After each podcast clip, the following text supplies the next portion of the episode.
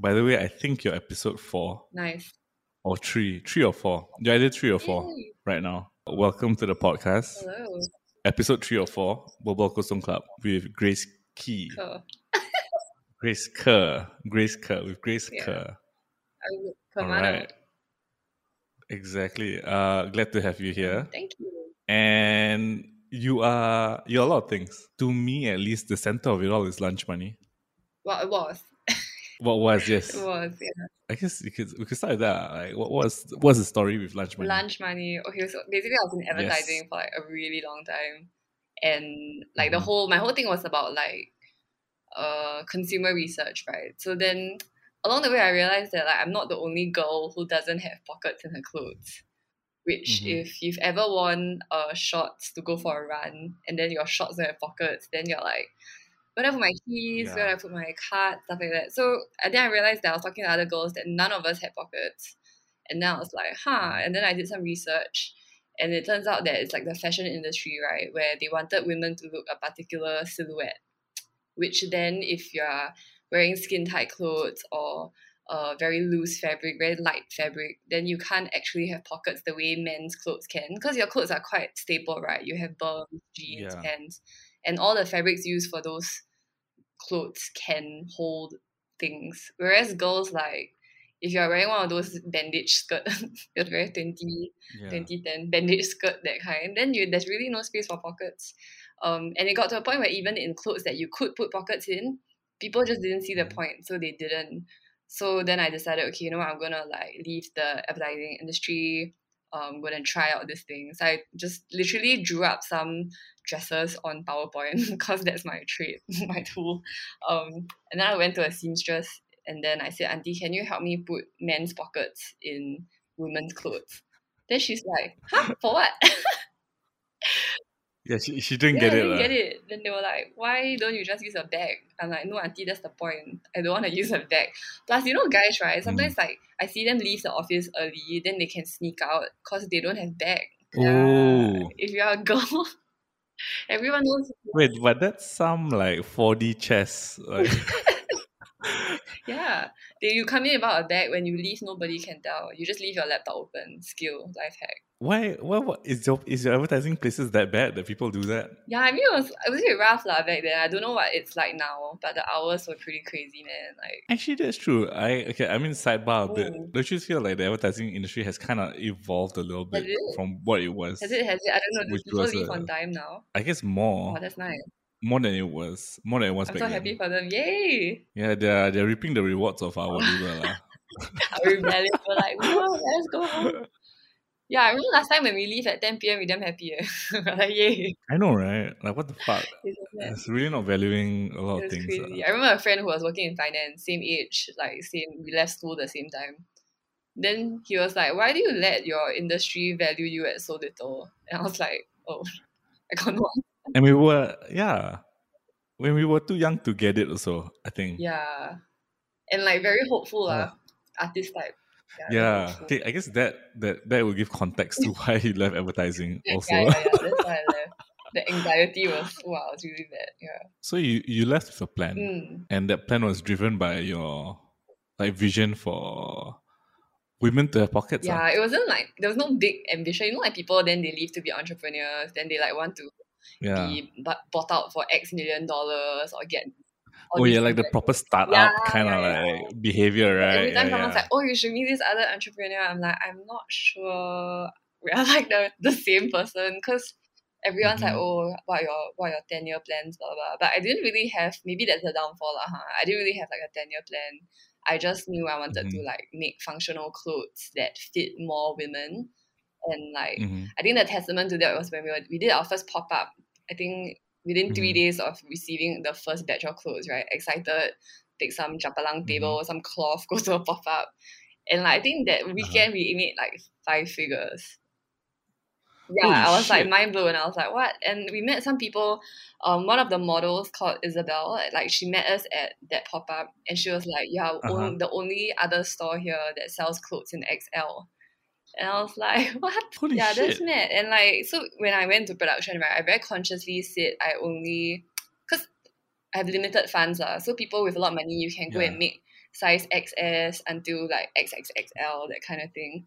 Whereas Yeah, for me, uh-huh. uh, the the in the fashion industry manufacturing side charges you per size, per color, per piece. Yeah. Is it is it that's to to make like a master Mm. uh draft, is it? The main the, the thing that they use to make the rest is called a sample. So that's a sample. yeah. Ah. And then So it costs extra money to make a sample in a different size. Um, it does. It does. And then when you create the production part, right, they also charge you for more sizes. Yeah, because then I guess they have to create their own master sample for that particular size. Yeah. So then when I started out, I just it just went in without XS, which is very weird for Singapore because Singaporean girls are quite small. So I didn't do XS. to be able to provide something for people who generally don't have it, Mm. yeah, right? that was it was the, the best part of the job for me, to be honest. Yeah, like getting people right in, saying like, "Oh, XL is so hard Mhm. to find," or like it fits really well. Yeah, I mean, that is pursuing what you intended anyway, right? Like you just started with, I think girls need need pockets in, in their dresses. Yeah, and it grew into something. I, I felt for a period of time, right? Like, I mean, this is from the outside Mm. looking in. It did feel like it had its own momentum. yeah.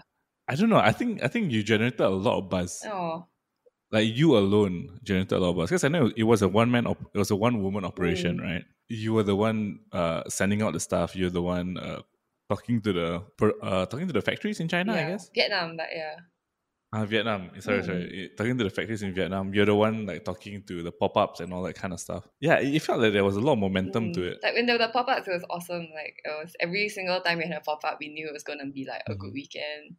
Um, that we, yeah, we will move stuff, but more importantly, we will meet people. And then COVID lah, right? Mm. Yeah. yeah. And I'm at that price point where we are not like like thirty dollars per dress. So if you want to buy something online that you've never heard of before for thirty dollars, you're like, yeah, okay. Mhm. But when it's something like 80 90 dollars, then you're a bit you're a lot more resistant. Yeah. So Wait, how much were your stuff again? I can't. be- between 70 to 90 bucks. Got it. Because our cost price was really high because we were making like really small batches. Yeah, and you're doing it through like a very what what's the word uh, like conscious We tried lah. conscious. We tried to be as conscious. yeah.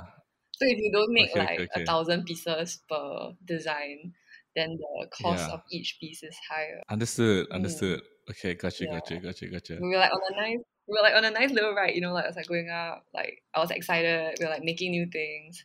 And then COVID kind of happened and it was like production was slowed down like mega, mega slow. And then you couldn't Mm. really do pop ups anymore. So that Mhm. took away a lot of that like face time and people actually trying clothes on. And yeah. Yeah, yeah. I, I, would, I would think that like being able to try it on would be almost like the deciding factor Yeah. for you, for anyone Yeah. actually.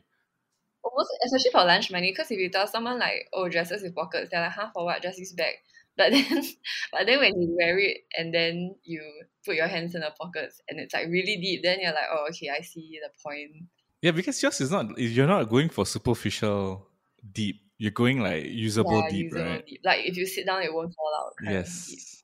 Yes. Oh fuck. Okay. yeah, yeah. I see. I I understand the appeal. I really do because I have that gripe with my PT shirt. oh my gosh Josh has a pair of berms that every time he wears it his phone falls out Yeah, like why, right? Just get a bag, Josh. Josh is my bag. like a fanny pack yeah, there's nothing. is- Isn't it the in thing these days also to have like a side like cross cross cross body crossbody bag? bag. Eh, oh my gosh, Shad, I'm at that point in my life, I have a crossbody strap for my phone. it's damn auntie, I cannot deal with myself. But because I walk the dogs, right, then, then it's Yeah, you easier to not have to hold my Mhm. phone while picking up their poop. I jog now with a fanny pack. No, right now, when I go jog, I have this fanny pack from Okay, Decathlon. inside? I put my phone inside. I put my phone inside. I put my keys inside, and then I put like my uh a headphone uh, charger inside. okay, Then I just jog. Uh. okay, lah, okay, important, important. Got put snacks. Uh, No, I, I'm not there yet. maybe My my jogs are too short. too short to to to need a refill. You know.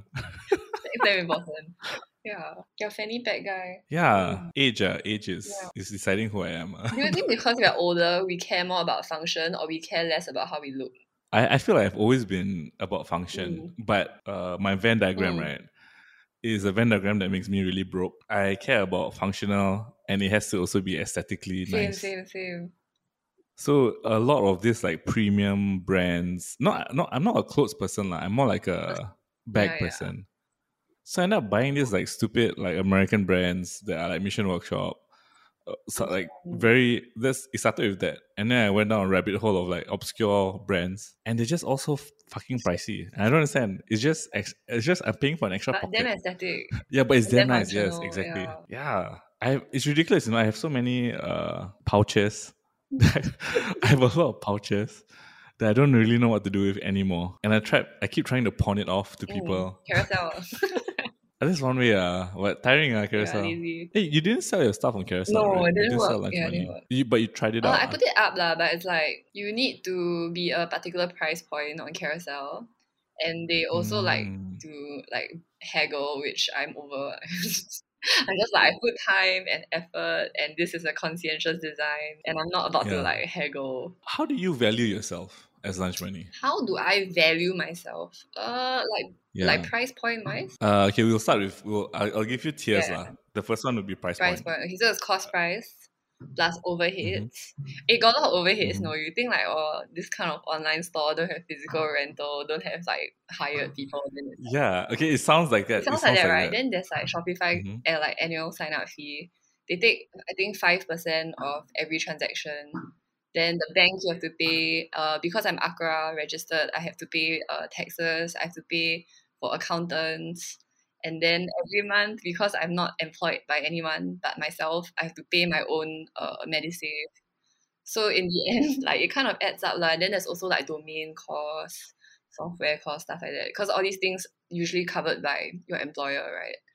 Yeah. So coming out, I was like, oh crap, I have no software. I don't even have PowerPoint. I don't have Photoshop. Like nothing, like camera stuff also shoots. Yeah. So like Oh my god, you're right. yeah, right. all that like considered in, and then maybe give myself like maybe thirty percent profit, which in the business industry, thirty percent profit is like not even enough. So, yeah, I was just trying to like I don't know, get to a sensible price point that I wasn't totally wasting my time, but was also not ripping off like customers. Because I know there are some places right they will sell like a dress for two hundred eighty dollars regular two eighty but it's damn sure lah. So people are like, hey, fuck yeah, like it looks good, I'm gonna buy it. But when they have sale, right, they sell for like seventy dollars. Okay. Yeah, to me it's crazy because you know that when a store sells something on sale, they are already at least breaking even, if not making a small profit. They are at least breaking even. So then when they're buying it at two hundred eighty dollars, fuck man? Yeah, holy shit. I didn't even know dresses go up for that it's much. mad. And those aren't even like gowns or whatever. It's just like Yeah, it's not like Gucci Yeah, or whatever, even- right? It's just like yeah, you normal. just went to brunch kind of like oh my goodness. mad. lah. Fashion is mad. the amount Yeah, people are willing you're to pay for the things they wear. That, that was what I was trying to like get at Mm. also, right? Like so price is one thing. Price is you can calculate that, which brings you to like a sensible business decision about how much to to price your items, Mm. right? That is value to you to a certain degree. Yeah. Right? But value to the customer is when you talk about a two hundred eighty dollar dress, it's it's something else. It's it's become something else, Yeah. right? Like at that point. It's uh it's the brand or it's the I don't know. I guess it's branding. Right, when you buy into the thing you believe is is expression of yourself. Did, did you feel you had that? Lunch money, ah. Mm, I think it was more of um a personal value to the customer than like brand value per se. Because I don't think I did very much in terms of branding. Yeah, but like like when I get feedback about people saying like, oh, like it, it, it makes me feel really good being able to fit into this thing after giving birth to two children, or I am glad I'm able to wear a jumpsuit for the first time in ten years because nothing else fits me. Yeah, those those are the things that I think are valuable. God damn. Okay, and those are heavy like comments. they are, they are.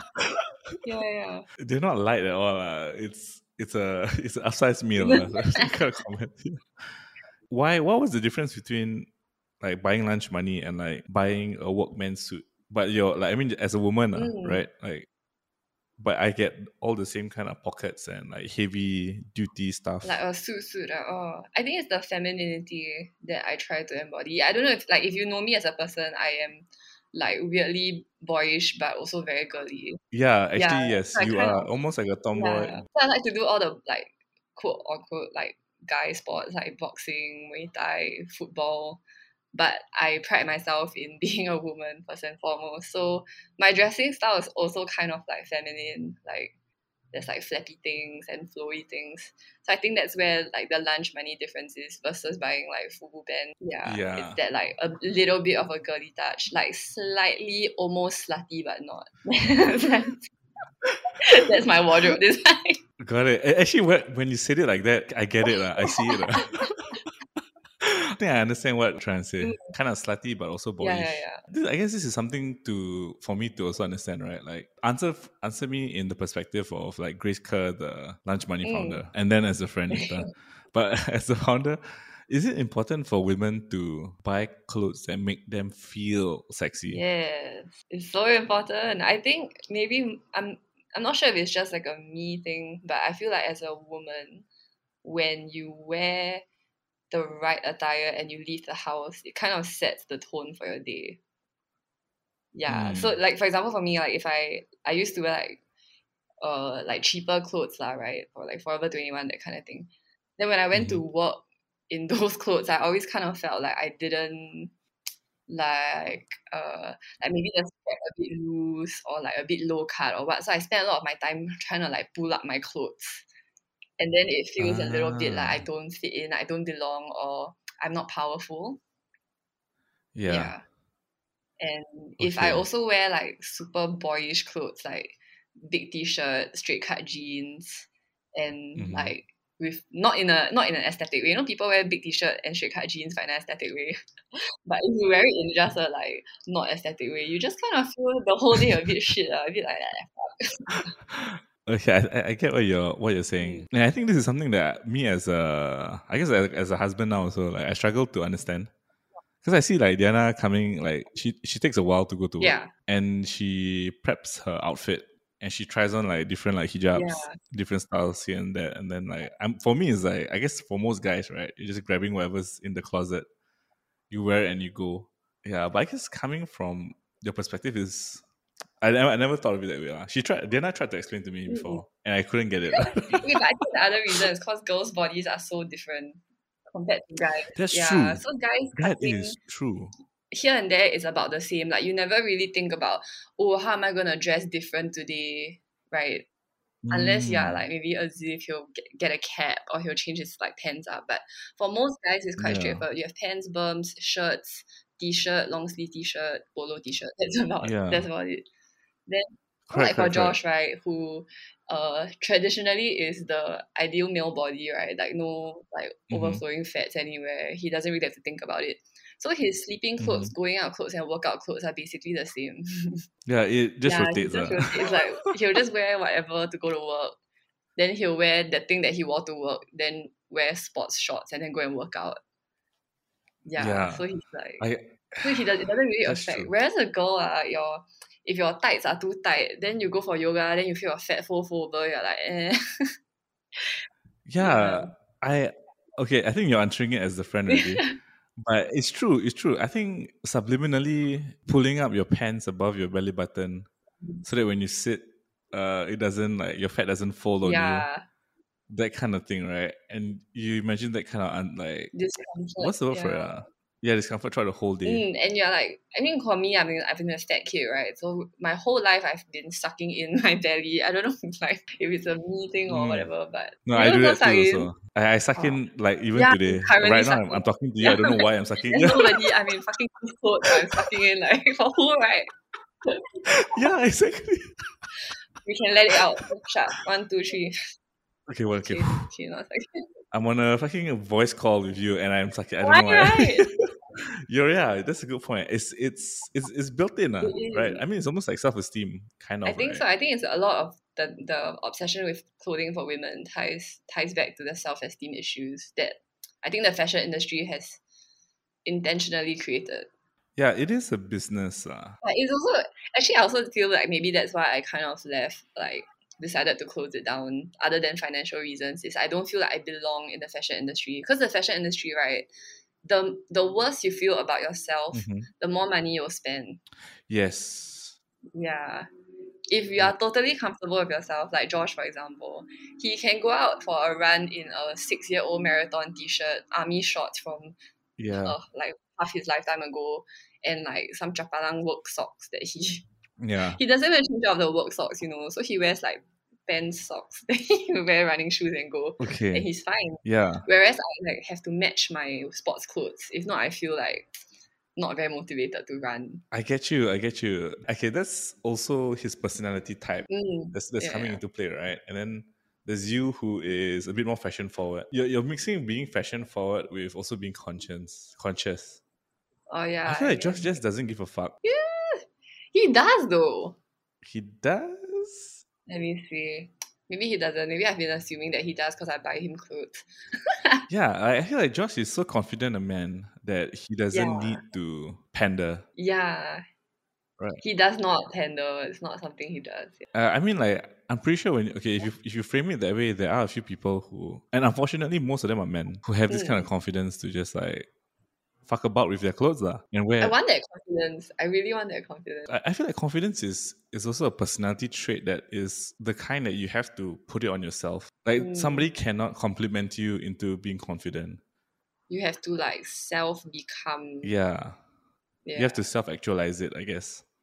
yeah. and then it permeates out right like don't you think okay maybe maybe i'm like also half assing this conversation uh, but i feel like it's something like that confident people rarely rarely need to be told that they're confident or be confident yeah, just they just are confident. yeah but it's also like a decision eh. i feel like everything's a decision that they make in the morning if that makes sense Do you think? I thi- or do you think it's something that you are like innately kind of okay? Let me, for example, if you're person A, Mm, you are you are naturally smart, naturally athletic. You come from a fairly well-to-do family, mhm. and you are not uh in the minority circle, so you are neither like queer nor Mm, mm. person of color. So for you, life is pretty like chill It's sad yeah, right? yeah it's quite chill lah. You just kind of wake up, you look pretty hot already. yeah Then naturally you're kind of confident, right? Okay so. but then to be fair, there are also people like that who are still very yeah brittle brittle yeah, yeah, yeah. Yeah. But I mean, you're missing an important point. You could be a majority everything, but then just be ugly. Uh. Also Yeah, there is, unfortunately, there is that is there's one category there that is true. that could happen. Uh, that could happen. That is true. Okay, you're right though. Like confidence is Mm. something that is the surroundings. Uh, I guess that that kind of Yeah. instill it in you, right? This is the nature nurture thing. Or, or like nature, nurture, and effort. Okay, this is you. I mean, I, I knew you at when you were also uh, a bit thick, for lack of a better term. me? What? You've seen me through all the stages, I think. Yeah, like Oh no, you met me. You met me thickish already. yeah, I mean, it's thickish already. And then I went mega thick. Then you went mega thick, and then you went uh 180. This ah. is my normal size. Yeah. Yeah. So, like for you, when you were at that point, uh, thick point. eh, Mm. by the way, just let me know if I'm being like rude or anything. Also, you know. no, go for it. Just call it. Yeah, call it as it is. Okay. Uh, when you were uh, at the thick point, it was self-esteem a thing. Talking to you back then, and now talking to you, right? I feel like your personality has been the same. You know. Yeah.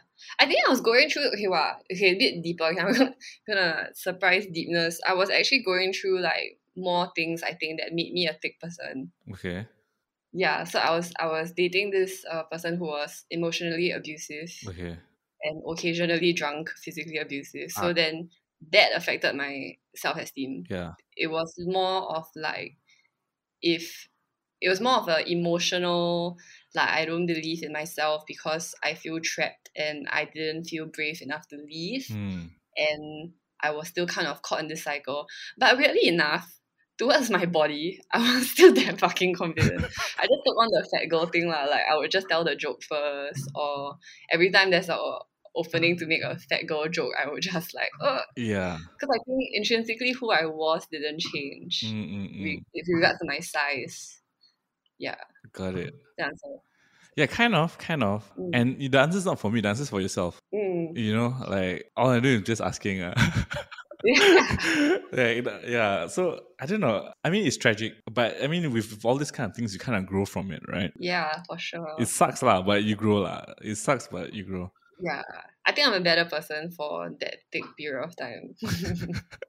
With regard to my viewpoint of my own body, as well as like personal standards I set for myself, Yeah, and learning to walk away uh, sooner rather than later. Yeah. I mean, resilience is something that you have to learn. Nobody's like Yeah. nobody's born resilient. You know, you're put through Mm, You can't like coast you can't coast through and know that you're a resilient person. exactly, Yeah. exactly. And yeah, you're right. You're right. You can't coach through and know that you're resilient. What happened that made you decide? Okay, fuck it. I want to change how I look at myself. Mm. It was like on a particular, I think it was like Christmas or something, and then it was like a really really extra bad night, and it was Christmas, right? The and double I like, whammy. love Christmas, you know, like I put up the tree in October kind. Yeah, yeah, yeah. so for me, I was like, wow, fuck, how can this be happening to me on Christmas Day? And and then at that point of time, I was living with like a bunch of housemates who were like really supportive. They were helping me like like very pragmatic approach to breaking up with someone, right? Like calculate how much it costs for me to take the house rental. Uh, how do I say it? When do I say it? All that, and then yeah. So then I decided like enough is enough. It's Christmas. I deserve to be happy. Uh, and so then I made the decision to end the relationship, blah blah blah. And then when I was very single, I realized I had a lot of time. So, so I started doing the things I love. Like I just kind of naturally fell back into the habits that I used to do. Like uh, I used to like love running a lot. So I started like going outdoors, eating healthier. Um, and then like with all my free time, I decided to pick up a new sport. So that was um, boxing in China. Okay, so Yeah. China was very. Yeah, yeah, so that's the So origin. to- okay. Yeah, I went to Shanghai by myself for two months to work.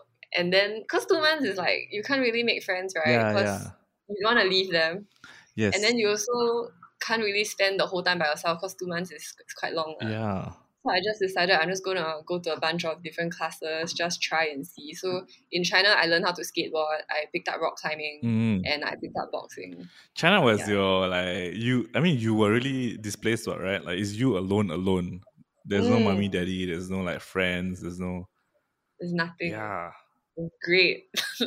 Yeah. And there's like no social obligation, like you have to meet someone because you don't know anybody, right? Yes. Yes. Yes. Yes. So your time was literally like, you. all yours. Yeah. yeah. And that's beautiful. Okay, people would say it's fucked up, but I think that is essential also. Like to, I mean, we a lot of people they work, they work, they work, they work, and then they realize that they don't own the time that they thought they have. Mm, If that makes sense, like yeah, no. to be completely conscious of your own time and decide I want to do this, this, this, with without having to explain yourself. Or without feeling the need to. Yeah, I think that's beautiful, lah. Yeah. That's beautiful. It's, it's so rare to have that kind of absolute freedom. Right, like you could, Mm. yeah. Even now, even fucking now, like you could have. Even- Even now, as a freelancer, yeah, you don't really I- own your time per se, right? yeah, yeah, you have to decide to give parts of your time away to be like, okay, this is someone else's time That they're paying you for. that they're paying you for. That's a very interesting. So I had this. Com- so yesterday I recorded another episode, uh, for Wobble Kosong, and Mm. then uh, this is pertaining to be about being a freelancer. So uh, I, I spoke to a designer friend of mine. So he's a full timer, as am I. But we kind of slowly realized that even though as full timers, we behave and our mindset is that of like a like a like a freelancer who's on a permanent contract. Mm, So it it still pushes us to like pursue stuff outside of the day job, lah, right? yeah. And I feel like you also kind of exude this frame of mind. From A, Yeah. from from I mean, it's as simple as you're thinking about doing something on your own when you're still working full time. Second thing was that like lunch money is not enough. You gotta do your masks, your cycling masks. You know, like that kind of shit. Like it's a lot, lah. And then you you still concentrate on uh boxing, like being a coach part time, and and you're taking like football lessons and all that. It's it's a very very active uh, lifestyle. Mm, I don't, yeah, I think it's just me wanting to maximize the use of my time. Maybe it's the, all the years in advertising. Maybe that's why we're like that, you think? Oh, like you want, you need to get it back, uh? like Yeah, I feel like because I spend so much of my waking hours in in another office doing Mm. something that someone else told me to do, whether it made sense or not. yeah, That after leaving, I'm like, I need to make sure that every moment that I spend, I'm either learning, Mhm. making money, doing something that I love, spending time with a loved one, or taking care of me. Okay, when did you make the, that decision that these are going to be your core guiding principles to life? Uh, I think when I decided to leave the ad industry, How? because it's not, it didn't make sense for me to leave. Like I was like on the up and up. I could have done well. Yeah, like why leave if you're not going to be radically changing yourself, right? Yeah. Like why leave to go back to Hey, that's a good point. Eh? the same, like the same prison but in a different setting. That's a good point. Mm. That's a very good point. That's true. That's Yeah. true. That's true. Oh fuck. Okay. Yeah, because as a freelancer, sometimes you get trapped back, you know, into those kind of clients Yes, where yes. you have like they give you the crazy deadlines, don't pay you well, treat you like trash. Then you have to take a moment to be like, wait, but I'm my own boss. At this point, Yeah. I can decide when to take a break for myself. And, you don't have to explain yourself also. Mm. You know, like right, Yeah. like you, you keep thinking this you're true, you're right. It's so true when you say it's a trap. You articulated it very, very well. Hmm. Fuck. Uh Thank you. this is also I think I'm also bringing this up because it was one of those things that like I came I think everybody in the group came to a realization back when like Augustine mentioned Mm, like you've built uh such a life for yourself. Why you want to give it all away just to do something, just to do another project? yeah, Yeah, and it was, that project has to be like damn fucking worth it. You know. I mean? Yeah, and it hit me at that point. Like really, like you spend the last few years building a lifestyle, and nobody Mm. does that so consciously. And I, that's amazing. Uh. It really. No I think also I'm I come from a place of privilege to be able to feel safe enough to do what I do. You know what I mean? I, I don't have dependence. oh yeah, yeah, yeah, um, yeah. Yeah, everything is set up in life I get for you. me. Yeah, so I'm very very lucky to be able to be like, nah, I'm just gonna like freelance and then in the meantime start a business, start another business. Like I always make sure, and I'm a very like cautious person. Mm-hmm. So unless I was a hundred percent feeling like I'm safe, Mm-hmm. I wouldn't like. I'm not a gambler. Okay. Yeah, I wouldn't gamble. There's there- there's this argument uh with with that in mind, right? That if you are in Mm. a position of privilege, it kind of is your responsibility to be successful. I guess. Because if not, you'd be squandering it somewhat. Yes. Right. Yes. It's a twisted way of looking at it, lah, but there is some truth to it. Yeah. I feel like if I am not trying my best to live my wow, damn YouTube, live my best life. Like if I'm not living the best, being the best version of myself, hmm I literally have no one to blame. You know what I mean? Yeah. Yeah, I can't blame like the office culture. I can't blame Yes. work. I can't be like, oh, I'm so stressed from work. You know, I it's all on me like to not fuck up my time. Yeah. You've obviously thought about this a lot, and Yeah, you sound as you're somebody who's very, very reflective. Uh, yeah, I think I tr- I do try to think about life as much as I can. hmm Maybe because I grew up in church, so it was always about Oh, like purpose. You have to be yeah. Okay, okay. There's like a whole debate in my mind. Okay, like yeah. I grew up feeling like I had to be to do great things. Okay. That's what church kind of like pushes you, right? Because I mean, nobody tells you to go be a mediocre person. Yes. Although the truth, the truth is, almost all of us are mediocre. Yeah. at some point or another or in in different uh, degrees of mediocrity right we are just kind of we are we are we just are Yeah. but church is always like you need to do more you need to be greater you need to go out and change the world so that was always like really like kind of ingrained in my being right like Yeah. like go on mission trips go and do this thing do that thing Yeah. and then work was also very like strive for more blah blah blah do do do do do Uh huh. so at the end of it, when I left, then I have a lot of questions about uh, the pursuit of greatness Okay. versus a meaningful existence. Uh huh. Yeah. So then that has led led to a lot of time being spent like literally like I will draw charts of my life. Fuck. It's really I will like chart out like how many hours I'm spending on this sport versus the other sport Uh-huh. versus family time versus social time Uh huh. versus blah blah blah all these things and then i'll look at it and then i'll think like is this a satisfactory life for me Yeah. then if it's not then i will like dial up lah. so like as the seasons change i will like dial up more sports or more social um or more work if i'm broke yeah That's a very conscious way of living. Eh?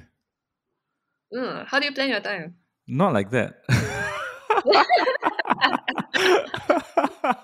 Okay, but what's your deal? Like, do you do like a week by week or month by month? uh, okay, wait, let me. just Uh, uh, first, let me just like acknowledge what, what you just said, Mm, which is a lot of people like planning, right? Like people like the idea of planning because it's it's a way for you to envision like whatever it is that you're trying to envision. Uh.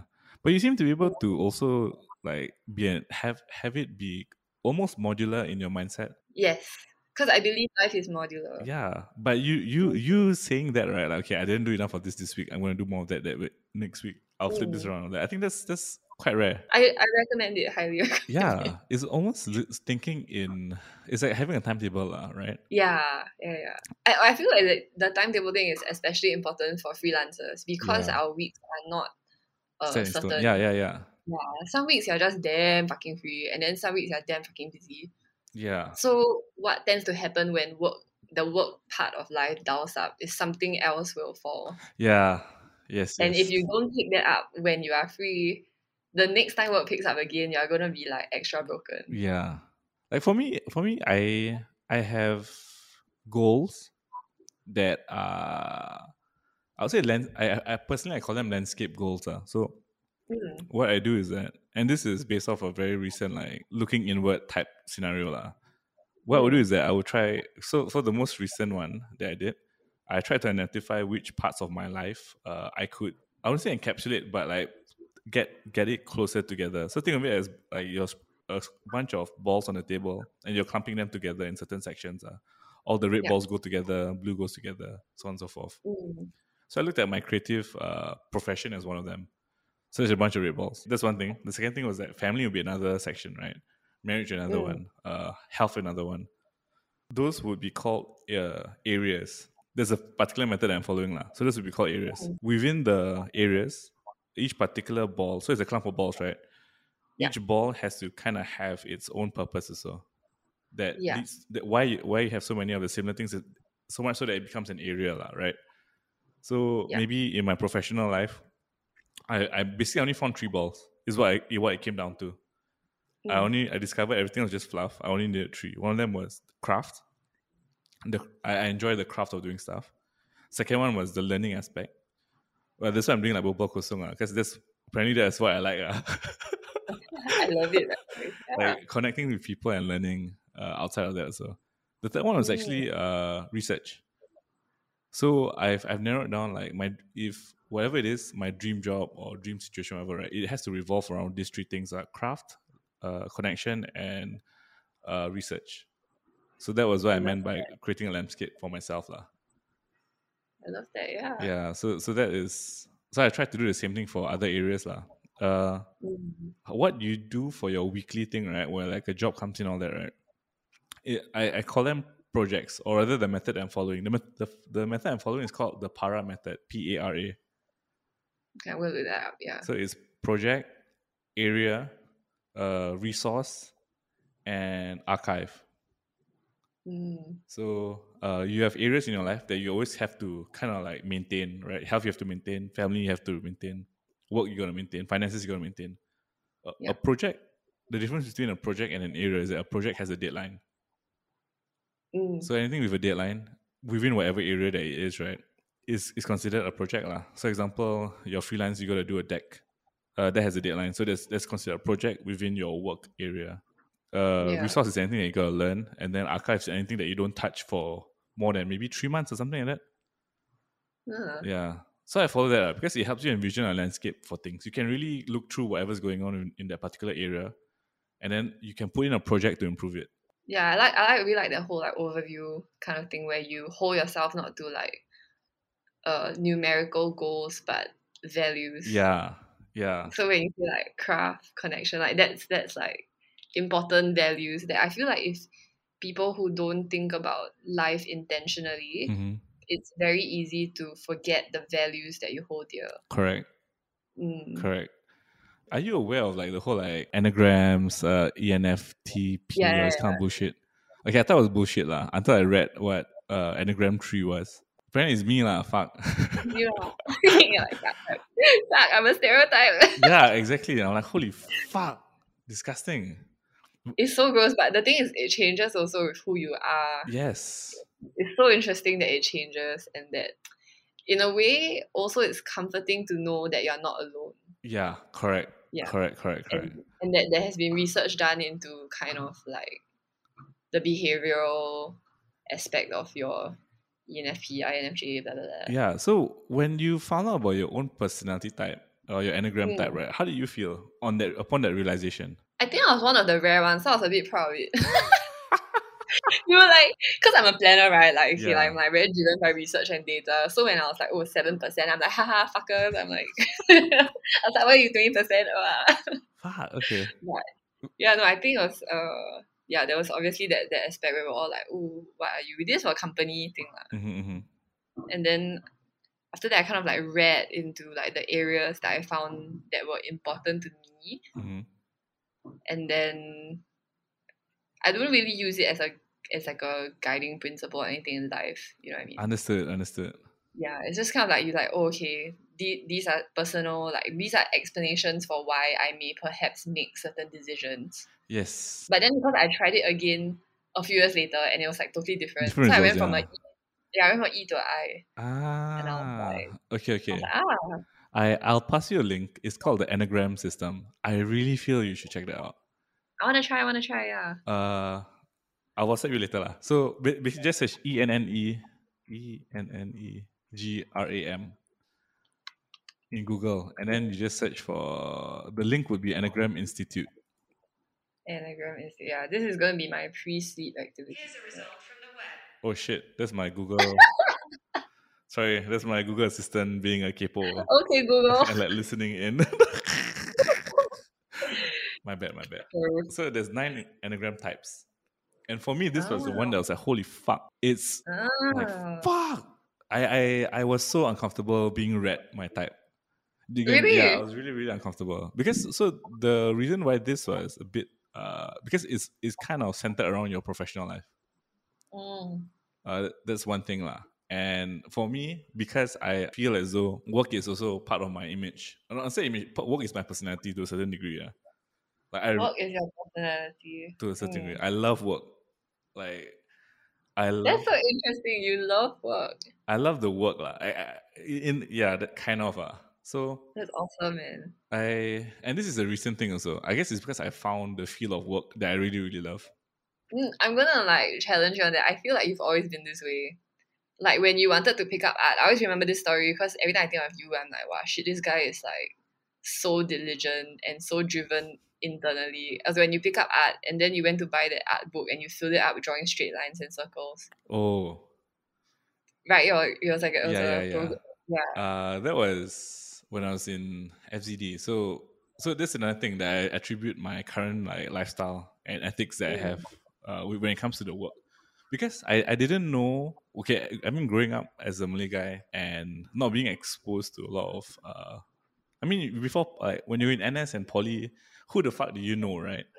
Right Yeah. so when I went to I had a decision to decide to learn uh entertainment design industrial design. So that was the first taste in my entire life since I was born to ever see and envision what success could feel like Oh. so I met a successful person in my my, my own definition lah, right Mm. which was my my lecturer at that point he literally made it like he he carved his own career he made his own career so at that point when i felt that it was actually possible to do right my Mm. whole perspective changed like Oh, my life is a lie that kind of shit i've seen I, I i look behind the veil lah, and look behind the curtain and Hello. that that made it very real for me lah.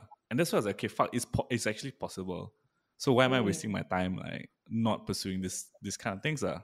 I love that you're like that, Shad. That's so awesome. thank you thank you No, it really is really fucking awesome to like to to hear like that you you see something that's possible and then because of how like it flipped that switch in your mind and then you just like go and fucking get it done. Yeah, it's. I mean, there, there's always the other side of it, right? So when you are all about the work, your relationships kind of suffer. Both family, my friends also. I think Zif and all that. They remember a time when I was in school, when I was, when I was pursuing that, and I think they told me that I had a personality shift also. Like the way I was a bit more temperamental, because there's less mm. patience for mediocre. Yeah, but because you were like on a goal, right? You're on a path that you needed. To, Correct. Correct. For that phase in your life, you needed to get that. Exactly. And I feel like Yeah. because I did that, I am now more aware of other people being on their own paths also. Mm, Right. So when you and lunch money, I was like, I fucking knew this was very, very important to you. yeah. Like I could see it, I could feel it. You never had to say it, lah. You didn't you didn't have to say it, if that makes sense. Mm. And not just me, like I think everybody around you kind of saw that also. no, I'm so. Yeah. Yeah, so it's it's very interesting. I, I, yeah, sometimes you just gotta pursue lah. And I mean, the worst thing that could happen, and the worst thing that could actually like be happening right now is that you don't do anything, and your life wouldn't change. Ah, It would just be exactly the same. exactly. And Yeah. certain situations is a good thing lah. But yeah, Mm, yeah, like I was in, I like I had a boss who was like maybe at that point of time she was like fifty, mm-hmm. and she like in a very candid, like we're waiting for everyone else to join the call, kind of you know those conversations. Mm-hmm. Then she very candidly said like Grace, um, I don't know what I'm doing, you know. And like I looked up to this woman. I think that's the point where I decided I'm I'm done with advertising. I looked up to her so much, Uh huh. and she said, uh, I don't know what I'm supposed to be proud of, just a bunch of decks. Oh, and I was, I was like, whoa, oh, fuck. okay, fuck. Like, I mean, if I was gunning for a job now, I don't want it, right? Yeah. like, thanks for putting life into perspective. Because then I'm like, yeah, what am I proud of? And if you ask me about my advertising time, like, Mhm. I wouldn't, there wouldn't be a particular project that I would be like, oh, I did this thing. You know what I mean? Yes, yes, yes. Yeah, it's like I, I res- I feel like I respect the person that it made me become, Mm-hmm, mm-hmm. but I don't res- I don't feel proud of the work that I did. Not not every experience you have to walk away with a trophy lah. You know. yeah, Yeah. yeah, for me in that one. Yeah, but that must have punched the gut, man. Yeah, I was like, huh? and she's like so awesome, you know what I mean? Yeah. And like if you look on the outside, you're like, this woman has it all together. Yeah. Yeah. Then I was just I was just very like life questioning after that. Fuck, man. Yeah. Fuck. Okay, that's But I guess like that's like to say like the people in in power, which I find it so important that teachers and bosses, right? Like Mhm. I find I find them to be so so so important, and I feel like people who decide what to study or which job to take, like maybe don't consider it hard enough because they they change everything. Like your True. lecturer and my boss yeah, your, your perspective to the to the job, right, and the career also. and the career, yeah. Well, uh, there's something I wanted to ask you, and I think you you brought it up just now, which was you didn't have a project that you were proud of when you were in advertising, but that's also not Mm. really your fault. You know, nobody in advertising is built that way. Okay, people are lah. People are like, oh, I did the, I won a lion for this, blah blah blah, yeah, blah, right? yeah, yeah. I think it's actually about winning something versus like this project is me. Mm, winning something like in the process of the work Yeah, that you've won something. yeah. I guess the inner mind is saying that like you are being recognized lah. Mm, for what it is is you're being recognized for that. But to say that this project is is truly me that project is very you that kind of thing. In in a work context i guess it's kind of weird. Because It i mean we've we've seen what it, it really is like you know behind the veil. And it's like really though? Really? You know but i guess yeah. There are i mean on the flip side there are places that are doing good work that meaningful work i guess meaningful work, meaningful work. yeah I often struggle like if what like uh on the assumption that nobody remembers what I work for when I die, right? oh okay fuck you Yeah. one thing, and this is gonna fucking hurt you like fuck. ah.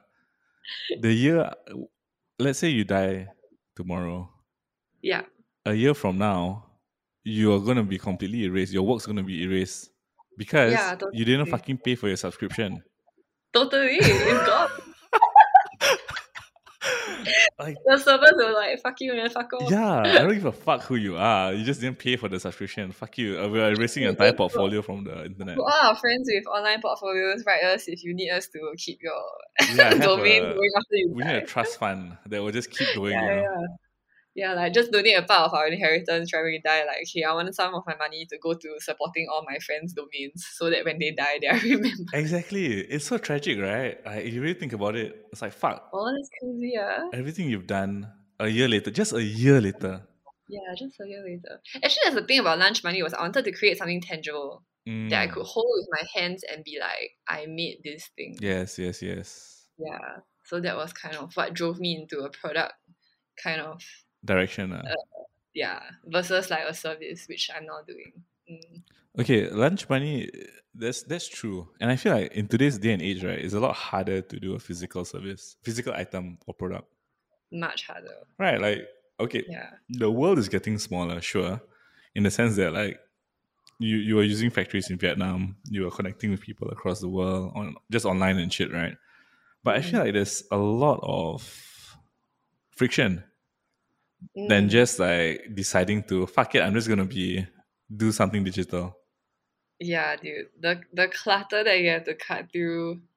Like I mean, every time you scroll through Instagram, like the number of ads, right? Yeah, Like the moment you search something, like recently I've been looking for like a new swimsuit, so I look swimsuit, and now non-stop it's just like bikini ads. on my feed. yeah, yeah. yeah. I just wanted one. I just wanted one. They learned. They've learned. Yeah, and like it's so much money that you have to put in, and and beyond money, it's like content creativity into your content. Yeah. That again, a large population of people don't even really care about. Correct. Correct. Correct. It, that's why I find, I find advertising so tricky because you're constantly trying to get attention Yes. from people who are already deprived of being able to give attention. Yes.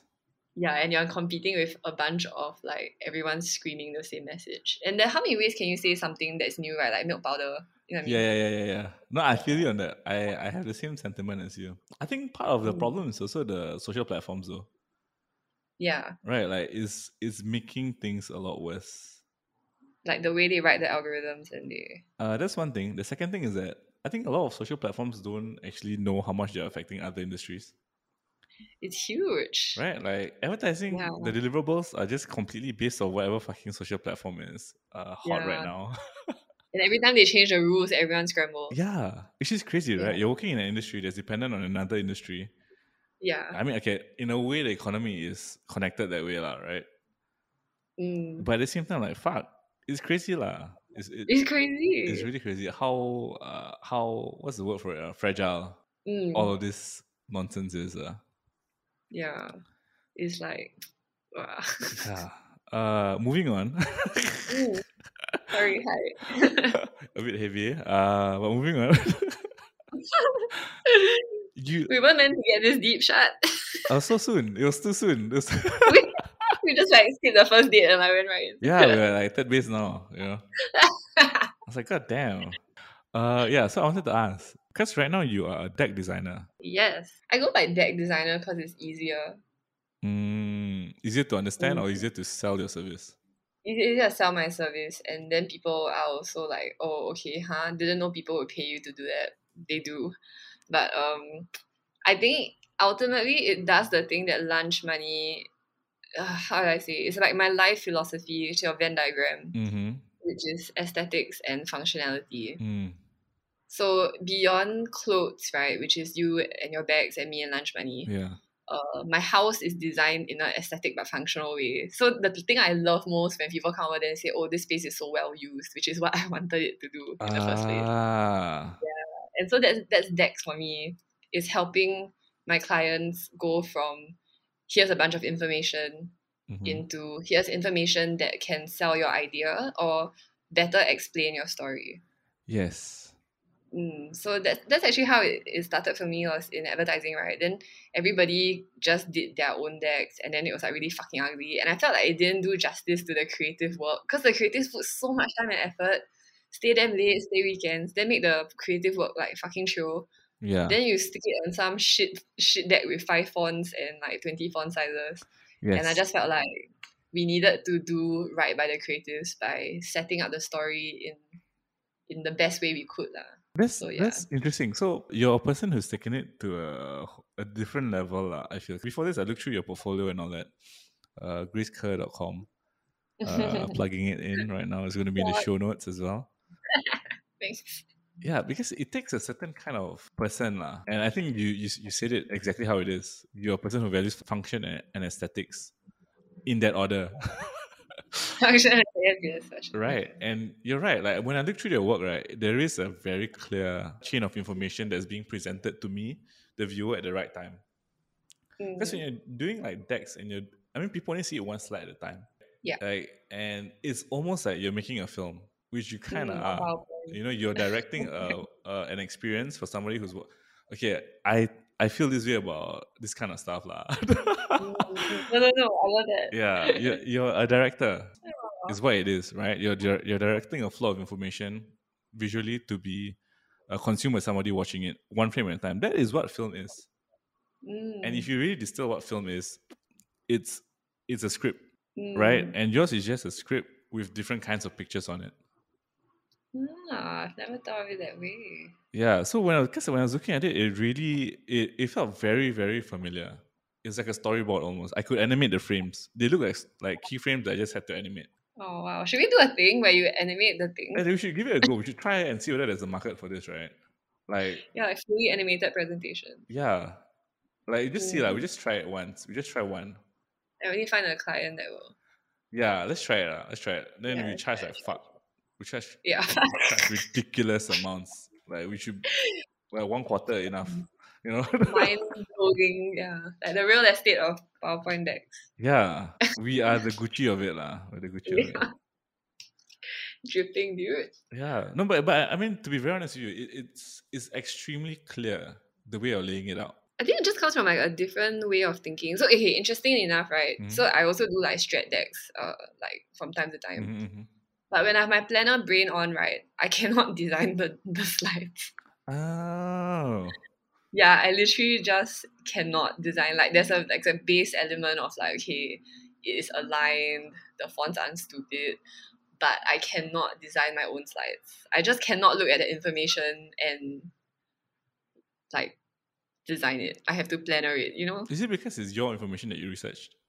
I think so. I think because in my head, uh, or maybe it's just the way I'm looking at the presentation.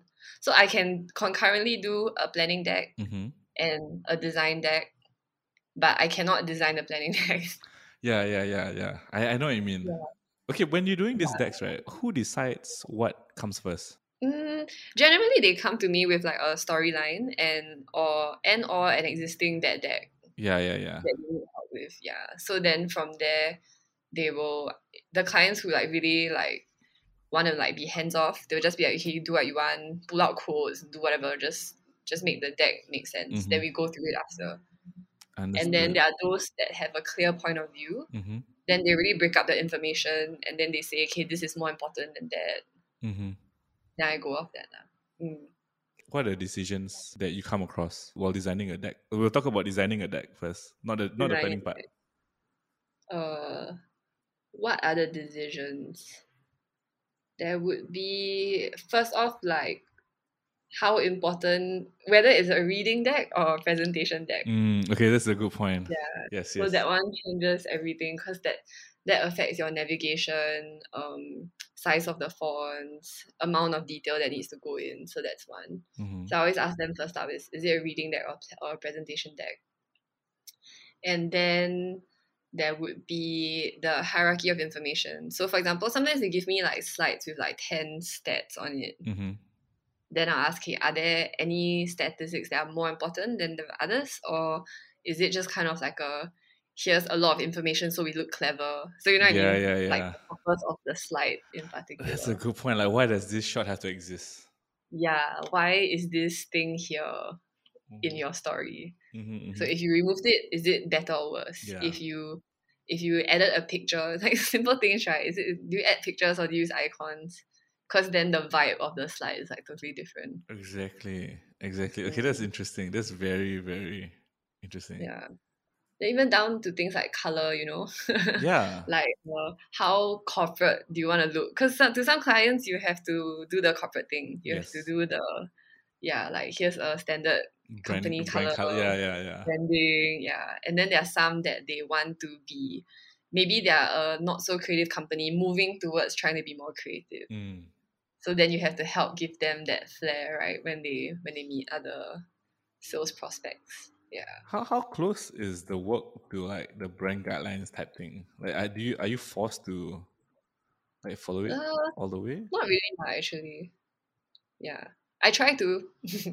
Yeah. depending on the client. So if there's like a one of those like big corporate uh, consultancy firm types, and then they uh they have a strong like brand guideline that there's a legal team that will look over that Mm, kind, mm, then I'll stick to the brand guidelines. And then the interesting thing I get a lot of like small companies like SMEs, fintech, mhm. then they'll be like, hey, can you help us with our pitch deck or with our sales document? Then because they are a smaller company Mhm. without so much legacy, right, it's easier to just kind of yeah, go with what they need. Pitching, uh, pitching is an art form that, or like not in the frame, not in the Mm. front of mind of a lot of people, because it's the most like is the rawest form of trying to tell a story. Uh, in a is business co- in a business context at least. And the trick is that there are always so many different viewpoints in that one same story. Yeah, Yeah, you right. have like the creative team trying to say something, the strat team want to say something, then like the account management team is trying to make sense of it, and then there's all like the business part of it also. Yeah, I mean, it really And is. like, It really is a film. Uh. it is it really It's a film. is. which makes sense now, right? Actually, in hindsight, why we fought so hard over pitch decks. Yeah, because everybody's trying to be a director. Yeah, it was the most painful deck to work on, but always the most fulfilling was the pitch deck. Like you do a monthly report or whatever, nobody fights you, right? Mhm. That's true. That is so true. Yeah. Yes. But the pitch deck, wow, there's like tears, there's slamming doors. Yeah. It's a film, ah, bro. A- it really is. It really fucking is. And it's Oh, so yeah. Exactly. Mm. There's so much investment in it. Mm. It's so crazy. Okay, when you're a planner, so that's how it started, lah. When you're a planner, you're like, okay, Yeah. actually, I'm actually pretty good at this. Yeah. And what was your bearing for success? Like to say that, okay, I'm good at this. I mean, ha- having a nice design is irrelevant when you compare it to telling a good story. Success for me is when I manage to uh, lay out the information in a way that makes better sense. Mm, So I had a lot of like the the like higher level directors who didn't have time mm, to sit down and figure out a chart or model. yeah. Yeah, so they would just kind of like write out. And back then, I, I think the people I work with really like pen and paper.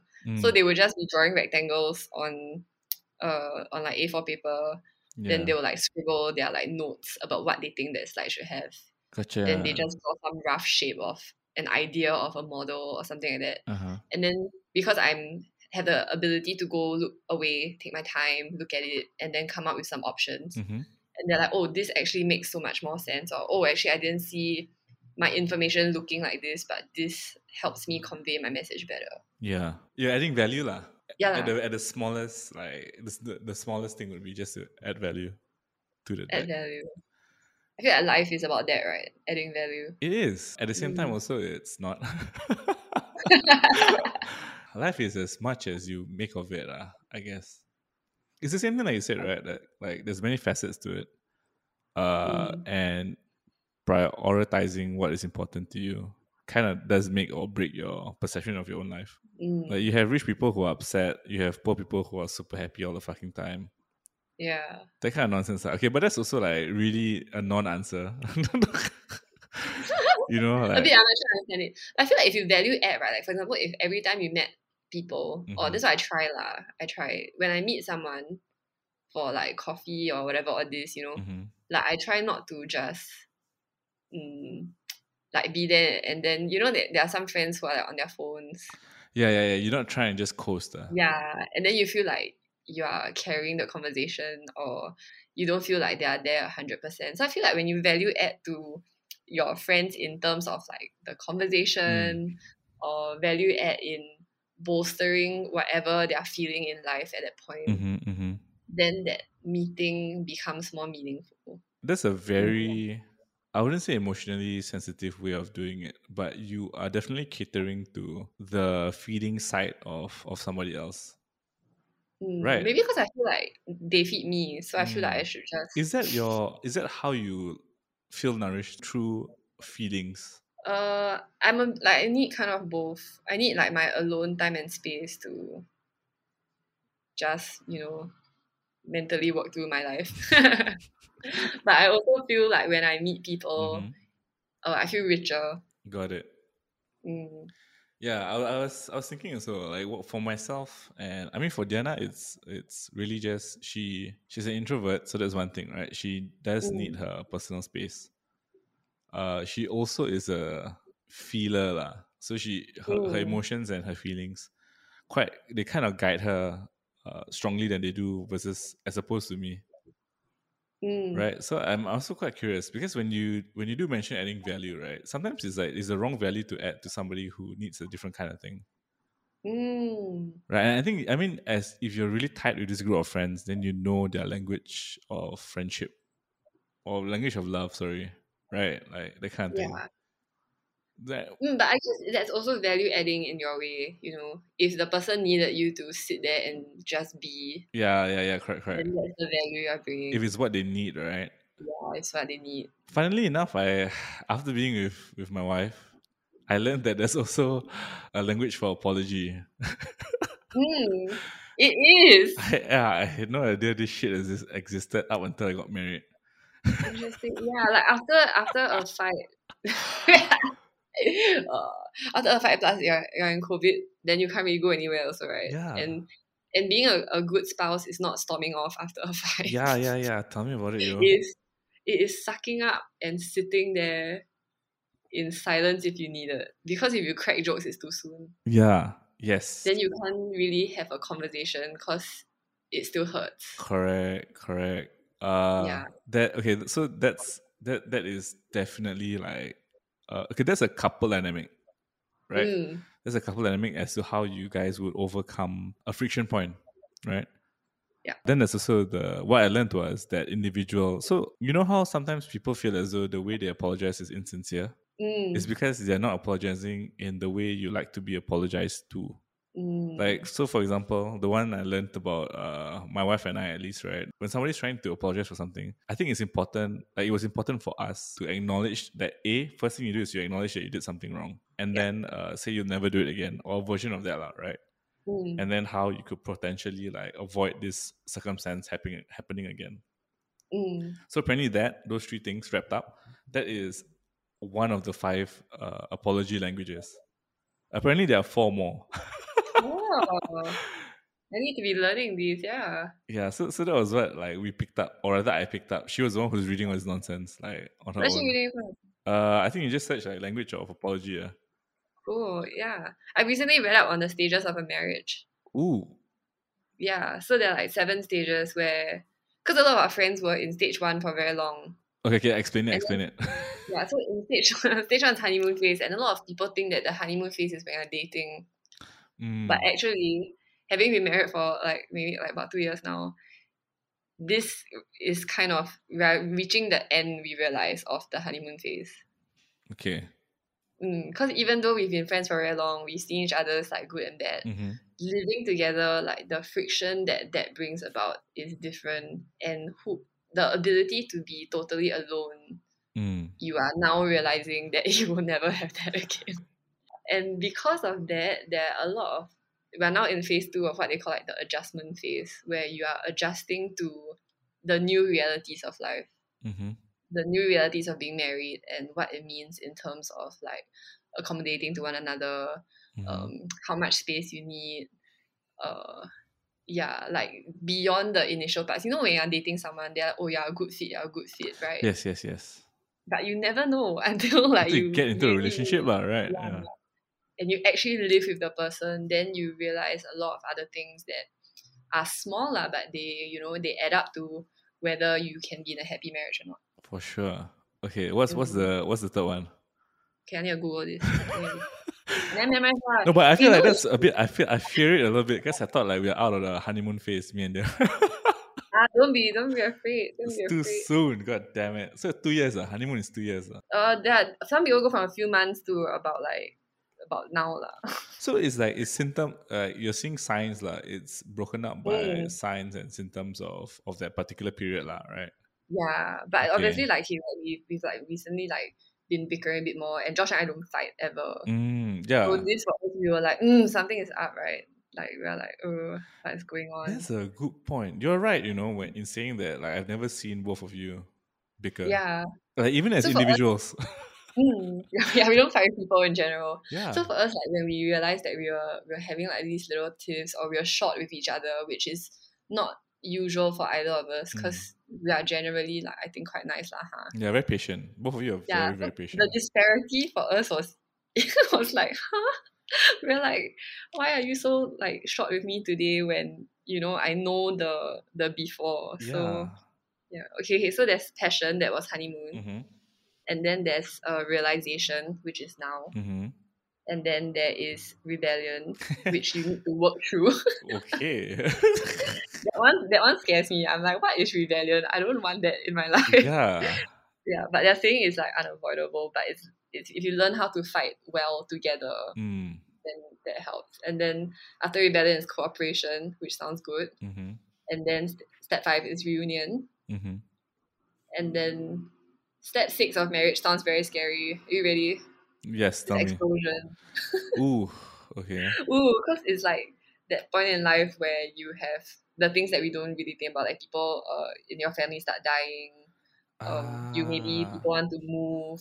You are maybe at a stage where people get retrenched. Mm, mm, mm. uh, or you have like major major health issues that would like shake up you know Yeah. marriage okay. Yeah, and then stage seven is completion lah, which is when you get past all of the shit in life together and you finally find that you're still able to love and be together without your children without like all the rest of it which is interesting because we always feel like oh we are married right we Mhm. made it like yeah good job Yeah, we us." thought that was it, right? yeah that's so life is damn fucking long shot it's long. Yeah, okay, that's true. Life, life is long and humorless. And you think about it, right? If let's say you and Dee and me and Josh stay together till we're 50, Mm-hmm, mm-hmm. which to be honest, 50 isn't that old, right? It's not. It's it's 20 years of being together. Yeah. And we'll It's only be at rebellion.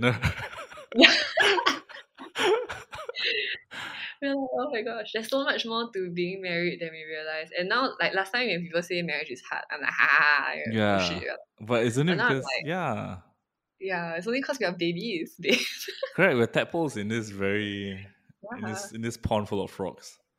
I'm not even sure if we hit that pose yet. Are we still the egg? Yeah, we're still not even born yet. lah. We're not even born. Yeah. That's Yeah. true. That's very true. Life is the longest thing that you And would know. nobody prepares you for how damn fucking long it is. I know, right? And it's so many phases, so many phases to Mm. life. So it's crazy, right? Like now you are only in charge. Not only, not only are you in charge of your own the own phases in your life. You're now going to be responsible for your spouse's phases in life. Yeah. And we have a kid, it's the same thing as well. Oh my gosh, so scary.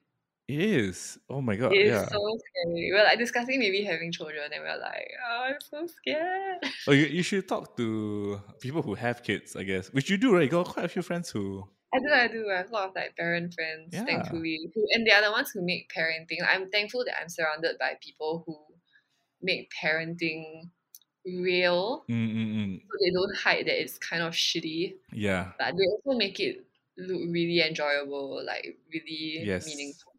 Yeah. uh on that note i mean i'm pretty sure now that you're saying that you're considering having kids right Hmm. there's a very popular study about people who uh i think they, they measured it over over a couple of years it was a survey about happiness index uh. Hmm. so they measured between people who are parents and people who never had kids. And the happiness index uh, for them throughout the years right is almost the, the same. But but the people with who have kids are perceived to be happier because they had more low points. Oh. so you if you have a low a lower low your normal high feels higher Mm, that kind of thing uh, that was like the that's okay. yeah That's like dating one like a bad guy, you know. Yeah, I mean, this is not meant to sway you in any direction, lah. But it was just like uh, something that came out when I was talking to uh, a couple of of of of friends who are going to have a kid soon, as well. ah, interesting. Yeah, so they brought it up as one of the factors that made them decide. Like, I mean, it, it is information, lah, right? Like, what you do with it is up Mm, to them. Yeah, They should know. Every people should know. Like, everyone should know what they're getting into, right? yeah. Especially in a place I like feel like in the olden days, everyone always said, "Oh, you should have children. They make you very happy." Blah blah blah. Mm. I feel like it was a ploy, so they can have more mom friends. Ooh, you know, misery company. yeah. Or it could be an Yeah. industry that's like, I mean, the mother industry is also a very, very lucrative one. Wow, wow, the amount of money people spend. Yes, on like strollers and like Yeah. yeah, the milk industry also fucking powder milk is expensive. Diapers also It's crazy. I was calculating how much diapers would cost. insane, right? I was like, what? There's so much money. I mean, there was uh, if I'm not wrong, a couple of years ago there was a study done. Apparently, every parent in Singapore is a millionaire, or rather has spent over a million dollars to raise a kid until eighteen. No. Yeah, something like that. That was the they, they calculated. They calculated. yeah, I had a I had a friend who had two kids in secondary school. She's a double millionaire.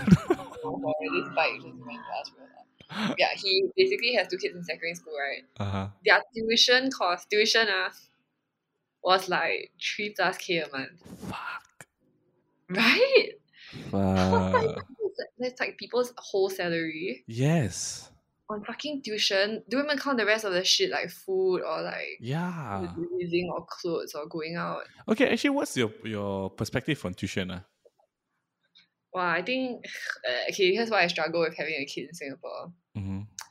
If the child doesn't have tuition, uh, wow. If the child wants to excel academically, you almost always need tuition unless they're like naturally very gifted. Mm-hmm. And then you have to choose between the kid's overall holistic growth and learning and happiness Yeah. over excelling in Academia. a very com- yeah in a very competitive academic state and but actually I feel like maybe don't need because I have friends that in, in the end they go to RJ or whatever right then we Mhm. end up in the same company That's one thing, right? Like whether tuition is is important for a system that apparently you need tuition lah. Mm, do you know how much do you know how much it's worth No, how much? it's a billion dollar industry no tuition Are here. you fucking kidding me? yeah it's mad it's a billion dollar industry Holy fuck! No wonder they're going It's- preschool now. So like Maple Yeah. Bear lah, all this uh, Kumon lah. Start them young. Like there was a kid I was tutoring who was uh seven years old, and from Monday to Saturday she had either tuition or piano or dance class Crazy man. every day, and she was seven. At seven, what what the fuck was I doing? I don't know. Watching, that, ah. yeah, primary one. Eh, Yeah. primary one. Primary one is seven. Primary one, you just turn up also can pass already. Exactly. You didn't need a lot. You didn't. You did not need a lot to to to pass primary one. Yeah.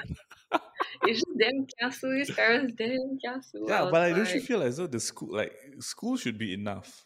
You know, it like, should, like you shouldn't need tuition. and it's not like we have um like bad teachers all over. Yeah, it, it Yeah, really like- isn't. Yeah, you're right. It, it really isn't. Yeah, mind blowing. Yeah, uh, there's also another Million thing dollars. that I wanted to ask. Uh, Mm, I think there's there's also a difference having good grades and like being so and so lah, like being smart, blah blah blah, intelligent, right? mm, That is one facet of a person's like potential to do well in life.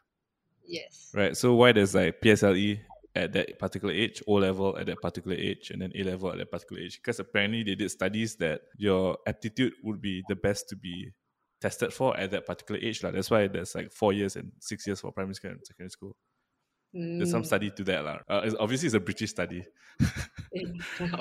That being said, uh, academia doesn't is not a good barometer for the type of personality type that's going through. So right. So Yeah. Because people are late bloomers on this kind of shit, right? Mm, That's why you have unis to universities to kind of take over that, take over the aspect of like, okay, you're still not left behind if you Mm. decide to to pursue your studies. But then there's also the element of whether somebody is high caliber or not, right? Because like when you go to the working world, it's about what kind of impact do you have in the workplace, yes. and there's no way to kind of like prove that up until you are in the job. yes. Right, interviews also don't really do enough justice. Like you can get a sense of it a little bit, I guess, but Yeah. the the true like matter is that whether I'm I'm hiring a high caliber person or just another that Mm, I don't know where I was going with this lah, but it just came But to yeah, no. How how were you as a student? bad. I just found Yeah, my report card. like- Yeah, Bad. Eh, did it say that you talk a lot that kind? That's me. eh. They, yeah, they did. They did. Uh, Yeah. They also said I didn't really care much for my academics. Might have been true. Might have been true. yeah. Would perform better if she paid more attention or applied herself. Yeah, okay. Needs to stop distracting her classmates. Fuck off. When you read it as an older person, it it feels like it's also pandering to the parents, right? I would, you know, honestly, if I was a parent and I got that report card, I would go to that school and fuck the teacher. I truly would. Like everything that they, they said was bad about me, like talk a lot, blah blah blah. You try to be in advertising without being someone who can talk, right? That is true. Yeah, or try to sell your idea to someone, whether it's a new business or a marriage proposal, Yeah. or you want to move out of your parents' house. Do that without any like conversational skills. Exactly. Yeah, actually, that's true. You're not rewarded for being a well-rounded personality in school. Yeah. You're rewarded for being the good kid who sits down, takes notes, and does all the homework. Exactly. Okay, but do you? Th- I feel like it's changed a little bit now. I think perhaps. I hope I. I hope it's true. I don't know. I don't know any kids. Yeah, I, neither do I. I don't know anybody who is like going through the system right now. yeah. But you would think they would have gotten wiser, right? Like, I should hope so. I know some really awesome teachers. So yeah, but awesome teachers for a system that doesn't work is also one of the issues, right? tricky. I actually contemplated applying to NIE because I wanted to make meaningful use of my time. When? This year, like just just oh, after like the whole serious? yeah, yeah, yeah, yeah. So I actually like started the application process. Very long, ah, very long. Uh huh. But then I'm thinking about whether I could survive in a system like that. You know what I mean? Yeah. Like if they found this podcast. no, but they need realists. They need realists. And to be honest I with you, Grace, nobody listens to this. Yeah. I've got the numbers, okay? I've got the numbers. I love it. Don't worry about it. And This is the starting point. Yeah. I mean, not even that. Like, it's also a bit freeing. It's fucking awesome. I just love it, no. Like I, I smile so hard listening to you and Sis. like for real. I really I'm like I'm so fucking happy I'm friends with these guys. Like I wish we were hanging out more often. yeah, I mean, okay, so I, I, I do think there's an element of you knowing us. That's why you enjoyed Mm. that, that episode. No, no, but also like very the openness. Yeah, we. Yeah. And I feel like we have we have that going on right now. So, Yeah. and yeah, it's something. I But try. It's always been like that. Always been like that. That's true. We've always kind of been open, think- right? Yeah, yeah. I feel like I can, even though we don't hang out a lot, like one on one. I feel like anytime if I message you or call you and ask you some like fucking deep question about your life, you'll just be like, oh okay. yeah, we would we would take it as it is. Uh. Like me Yeah, and you be at least. Like Yeah, yeah. that's true. That's true. I Mm. That's Which is why we discussed going into the gym business. I was very excited that it was with you and Ziv. yeah. I Yeah. very true. You know, apart from the fact that you were the person who knew the most about the the, the business, right, and the industry Mm. itself. It's also the simple fact that knowing that it's Grace who is this personality type who I've had this history with Mm. that made it feel like if it was anybody else, right? I don't think we would have gone and or entertained that thought that long. Yeah. Right. I feel like there's something in it that we can do together. yeah. Maybe not yes, yes, I was about to say. Yeah, it feels there is Yeah. something there. yeah it's like a chemistry that that i feel like if, if we uh use time intentionally it'll be very rich Correct. Correct. Yeah. There's one there's that aspect. And also Mm. I think it's okay, I think we met each other at the right time in our lives also. yeah Like I felt if I met you later, like after football, like maybe if I joined football one or two years later, Mm. I think we'd also have a very different dynamic. you think I think so. I feel that way. did you change i don't think you changed that much No, I think like when we met at that phase, Mm. the, the the version of you that I met that met the version of me, I think that was very important for our our relationship to kind of develop. Uh. yeah yeah the fundamentals Yeah, it's hard to change that that dynamics down the road, right? Like it was fucking fun uh. it was fucking fun it is, it was, and also Yeah. it was kind of carefree at the same time. Also, we were young, was- we were young. what, like supper till 4 a.m on a work night Yeah, every week we were like what the hell is that man yeah. What the flying fuck, right? Like, right now i'll be like dude i need to go home right now to my lie down yeah, you know, it was so weird. I was like looking forward to every football game, you know, purely just to hang out after that. truly like even now like when I think about like what I miss most about like football, right? Other than being able to play It's a social like element, right? Yeah, it's and it's this particular group, Yeah, yeah, where it was really like it didn't matter who you were, where you came from, which friend brought you, Yeah. how old you were, It is true. what you worked in. We were we were just all friends. yeah. That's Yeah. very very true. And it's damn rare for like this about like at some point there were 30 of us maybe. Yeah, to have a Like very tight random- bond, right? Yeah, random fucking human beings who could meet every single week. As an adult, right? That's a commitment, you know. Yeah, It's a relationship to meet someone every week. yeah. It it was. It really was okay. Well, it definitely was a commitment that somehow or other mm. every every other person in that group was committed to. We all matched it. Yeah, oddly enough, Yeah. yes. Oddly enough, yes. People would like. I remember I I wanted to keep going so much so, I would take my calls in Kanish's car No. just so that I could play like maybe just an hour instead of the usual two. you know that kind of shit. Yeah. It's like end of work at 8 p.m. I would still come down for the last half an hour or whatever. Yeah, it was crazy. It was re- it really was a commitment, and I don't know. Uh, it was amazing. Uh, for what for it was, the chemistry amongst everybody was was really Awesome. really amazing. Mm. And OMFG. Hard to capture that that lightning in a bottle again. Uh. And it lasted for Yeah. damn long. Uh. Got like five years? yeah, five years Yeah. plus. COVID And it's not hard now even to do it because like everybody has kids now. That's true. That's true. or like everyone's moved further away. Yeah. Uh, nobody can do the spontaneous supper till late thing. That's true. Different phases it's of really- life. yeah. uh. Yeah, stage in life. They were all in the right stage at the right time. Exactly. Yeah. Yeah, but I guess familiarity takes some time to to grow, lah, right? It does, it does. It it takes a while to be like, hey, you wanna just hang out? Yeah. Because normally when you hang out with someone like it's either your friends for very long already, or you're doing something, or uh, you're I mean, my friends are all like drinking friends. You know what I mean? Yeah, yeah, you're right. You're right. You have to do Then something. You don't need them to drink. Mm, mm. You don't know what to do. That's true. Uh, like when you're at the boxing gym, does it have to be this kind of dynamic also for you to for you to truly flourish? yeah, yeah, it was. It was so important for me Mm. to find the same type of people that I can like, hey, you wanna like, and like we can talk for hours. Because at the gym, there's a lot of downtime. Yeah, yeah, yeah, yeah, yeah. You're right. You're right. Yeah. Yeah. And if you are like, I feel like when you're coaching, you are putting a lot of yourself out there. For me, lah, because I'm socially a bit anxious, so hmm it takes a lot for me to, uh, okay, presenting is fine because I have an agenda. Yeah. But if I have to hang out with someone on one and I'm not used to that person, I get very very stressed. Like, I I would like cancel plans or I will like freak out, hyperventilate. Like, I, I never got any of that, you know. Is it? I, I didn't even know you you were the guy. I'll be like, like before I meet someone, I'll be like, oh my god, like what if um they don't like me after this hangout? really? Yeah. yeah. I guess this okay, this harkens back to the whole self esteem thing, right? Like we yeah, spoke yeah, about. yeah, yeah. And I just feel like, oh, like what what if I say something wrong Yeah. or like or like it's very dead. That's the one I'm like the most scared of dead when there's air. no vibe. Yes. Yeah, Yes. like oh, like I hope there's no dead air because then I feel like dead air is worse than like having a bad impression. do you think? I feel so like because a dead air you can't start it. You can't. It's very hard to to breathe life into it. But a bad impression you can kind of like work around it still. Yeah, actually.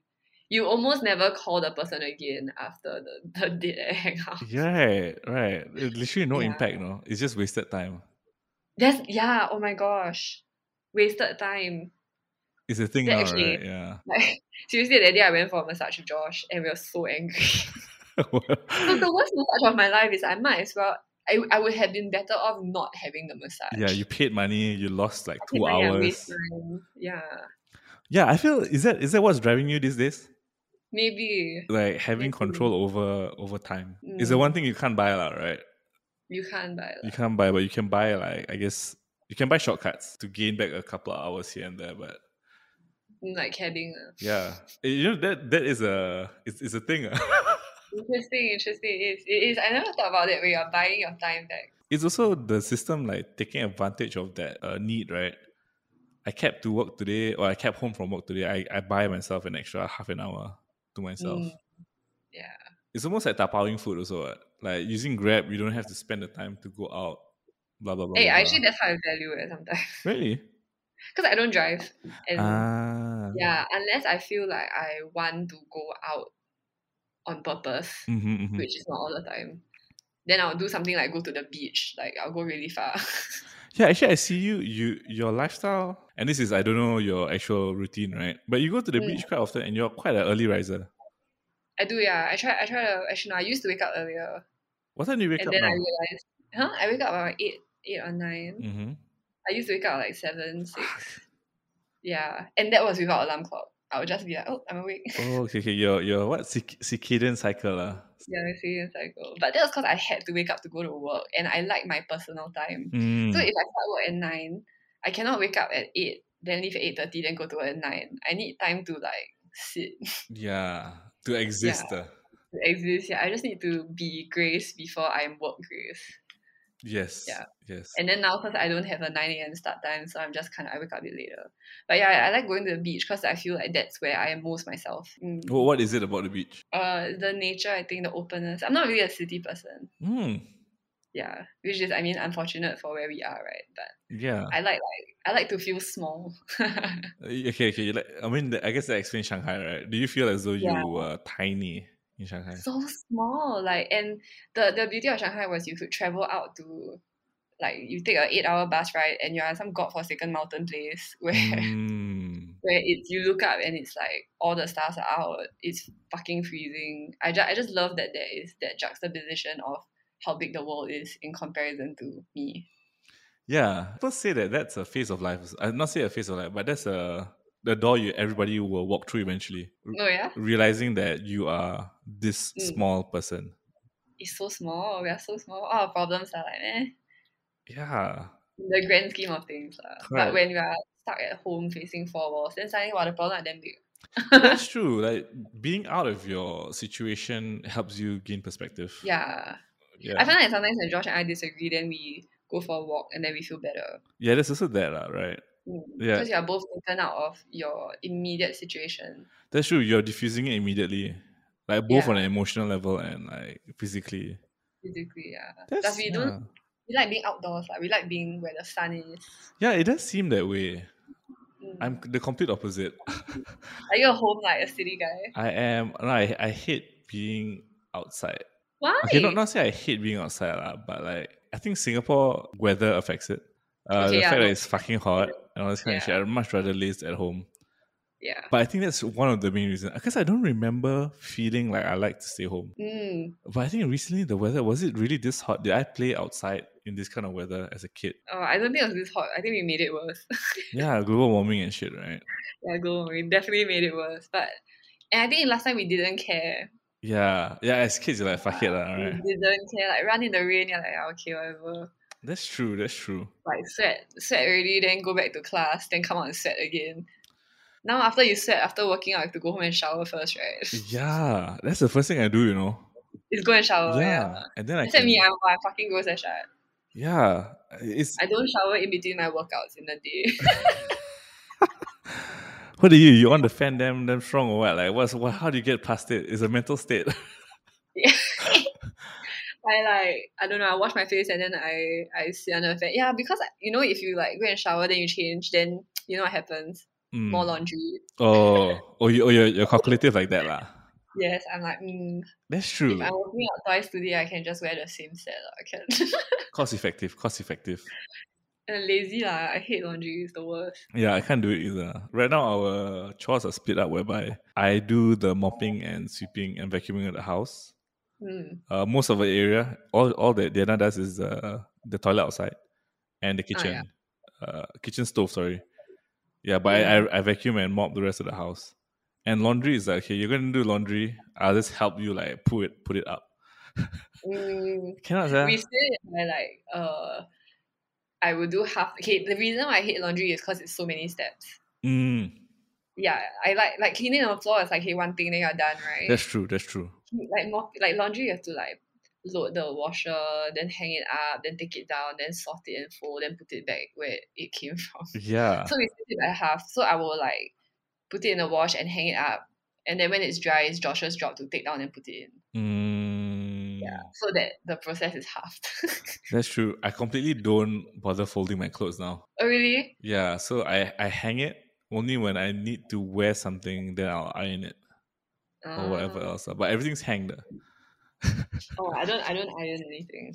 Ah, yeah, ironing is a bitch. ah. You iron ah?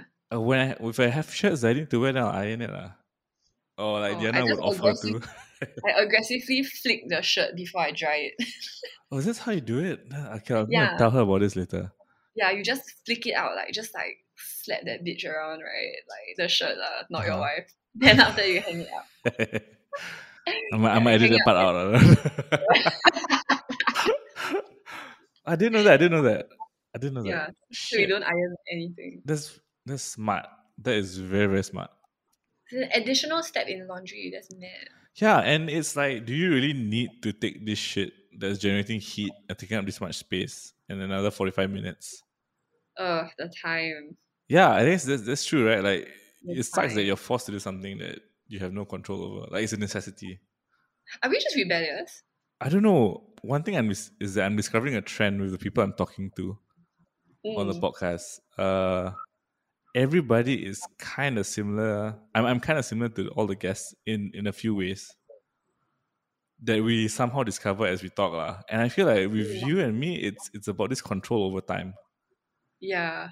Like it, it really eats at you that you're forced to do something that you could be doing something else with. Uh. Yeah. I like really hate like my pet peeve is sudden meetings. Oh my god, yes, yes, yes, yes. Mm, I hate sudden meetings. Like you need to tell me in advance. I like to I like to know because before I have a meeting I have to prepare. Yeah, And I also have to stop whatever I'm doing. correct, correct. Yeah, even if I'm doing nothing, I have to stop doing that.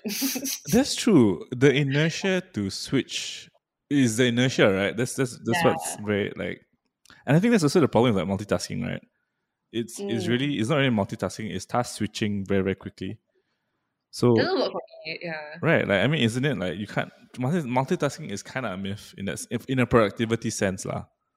Mm, Right, you're really just switching tasks very very quickly, and I think like mm. like do you hate being like interrupted not say interrupted when i say that i mean it in like a in a work context like hey do you have Yeah. five minutes can i get your opinion I hate that. I do not have five Same. minutes. Your five minutes will take me an hour to get back to where I was. same yeah, Yeah. exactly I, yeah it's a bit Yeah, I hate sacred yeah I hated that about open work offices. mm, mm, mm, mm. Everyone's like, hi. So I bought the biggest possible headphones.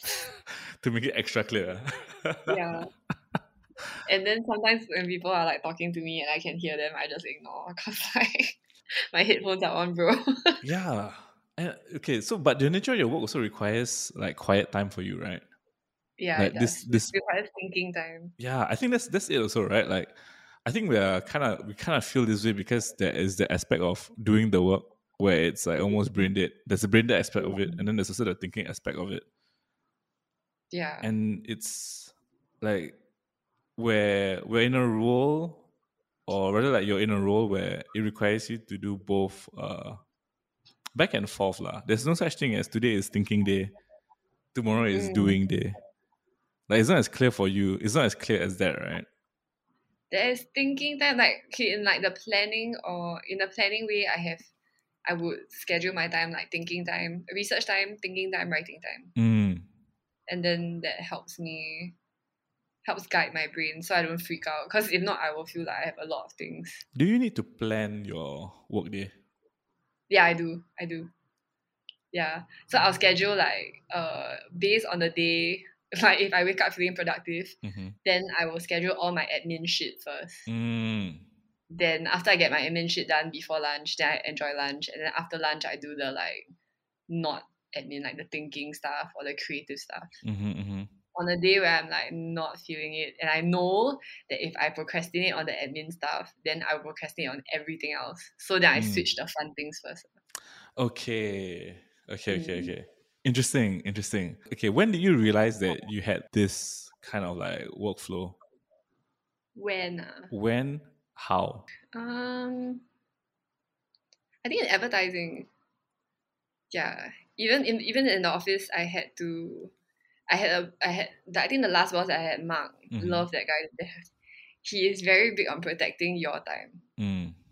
Yeah, so he will say, "Hey, I'm gonna schedule this meeting, but tell me if it doesn't fit with your workflow." Ah, that's a good boss. Yeah, he's a really really good boss, and then he would try his best to move it such that it works with everybody's working timing. Yeah. So then I learned to say no to certain meetings, or if I needed more thinking time in the daytime, I would come earlier, that kind of thing. Yeah. Yeah, so I think I started that habit from there. Yeah. Yeah. That's also true. being in planning, like it was, you were kind of given the luxury to be a bit of a dick, right? a little bit, a little bit. A little bit, Everything's uh, coming from you. yeah, a little bit. Like I'll be like, I need two days to think about the brief. Yeah. If not, I'm gonna half-ass it, and then you know lah, like if you have a shit brief, then everything's like, yeah, Yeah, okay. So Yeah, even that model, it's so interesting that a lot of places, if okay, you saying that, right? mm. A lot of agencies are still very suit driven. Mm. Neither are they driven by the neither are they planning driven and neither are they really creative driven. A lot of them is suit driven. because it's driven a lot by the client's demand. So a really good suit will be able to say, "Yes, client, we hear you, but if you give us X amount of time, the creative output will be better." Yeah, a good suit is very, very important. ah. Very important. Oh, so crazy important. Yeah, yeah, it, it, it really, really is. I think it, it's you're right. It is. Uh. It's a conduit. Uh. Yeah, it's like having a good tattoo artist. Okay, explain. Yeah, so it, uh, a tattoo artist, right? Any tattoo artist can say, "Okay, I'll do your tattoo." mm-hmm. right? Because you want the money, you want the thing to be in your portfolio. Mm-hmm. But a good tattoo artist can tell you the thing you're asking for is crazy Mm-hmm. In the place that you want to put it. Like for example, if you want to put if it's your first tattoo and you want to put like a giant dragon on your ribs, Mm-hmm. and maybe the tattoo artist personally feels like, hey, dragons aren't my thing, ribs aren't my thing. Mm-hmm. They have to be able to tell you and to guide your tattoo decision. Yeah, they're almost like like mentoring you through this phase. Yeah. They are their own suits, uh, in a way. That's true. That's true. Yeah. Okay, a lot of places are service oriented, right? The moment you're talking to the customer, you are kind of technically a suit. Yeah. Right. Uh, that's one thing, and then having empathy, because I think most places like you have empathy for the client, but you end up Mm. like leaning all the way in that your own team kind of gets cut across. Yeah, too far. Yeah. I think having being able to balance all the different expectations. It's a tough job. needs Uh. It's a hard job, man. And like, do you even And- really want the job? You know, like after you put it that way, right? Like, that's why would anybody want to be a suit? Maybe they get a kick out of solving problems. I guess so, right? Yeah, you really have to enjoy solving problems That's true. and people. Uh. Yeah, I, I, Yeah. I, I guess I would assume that to be true. So I feel like people are the best and worst parts of creative industries. yes, surprisingly enough, that's true. yeah. It's really about the work, you know. Yeah. Like I mean, yeah, work can be dry, but then like dry work will always get more interesting as as the time goes by. It Mm, is, And like, with, yeah, like it's the it's the ability to meet all these like weird, wacky, crazy people. yeah, But because they're weird, wacky, and crazy, they are not normal. lah. correct, correct. we are not normal. lah, you know, it's a like, certain kind of personality, Yeah. right? It's not for everyone. That's true. I think that being said, so I think like, advertising maybe for what it was, like it didn't really rub me the wrong way, rub me the right way also. So I think that's why like, I've I've always like geared towards production itself or like post Yeah. production. I think craft and creativity are too important to you, Mm.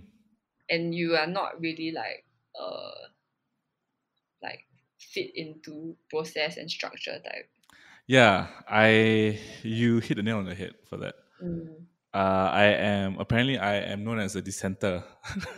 I feel like if I do this enneagram thing, I'm the same. Tonight, like when you got the time, Yeah, I'm gonna do it. is it, it gets very interesting because you start like mapping other people Mm. also, and then you kind of start realizing like the dynamics in in your relationships. And why So- they are like that, right? Exactly. Yeah. So one of the things that like came up to me right was that why I found this particular group of people to be amazing to collaborate with, and I use collaborate very like in the in its truest form. Mm. Like everybody felt equal, everybody felt listened to, Mm. and the work was good lah. So that's why I feel like it, it what it is. When I was doing that, right, it was a team of four of us. I was number three. uh, there was another guy who was uh, a number one, another guy who was a number four, and another guy who was a number five. So essentially, it's the reformer, the achiever, the individualist, and the investigator. Mm. So it feels as though it's it's the combination of that personality type made sense, right? And then I, I started to look at uh, dynamics where it fell apart for me. So, and it's usually with like uh, types that are very, are very they clash with you a lot. So it was very interesting, like to be to have to kind of like look back at your the dynamics of your working life and see where it went wrong or how it could have been improved. Yeah. And it's important for bu- building teams as well. I feel like I actually love that. mhm. Yeah. Like uh, the whole team team psychology and Yeah, and the effectiveness of a team correct. based on very human traits, you know, nothing do with- exactly Yeah. almost primal traits also. yeah. It is never going to be high level, uh, complex emotions. It always seems to be something very, very primal and innate that's dri- driving all of this.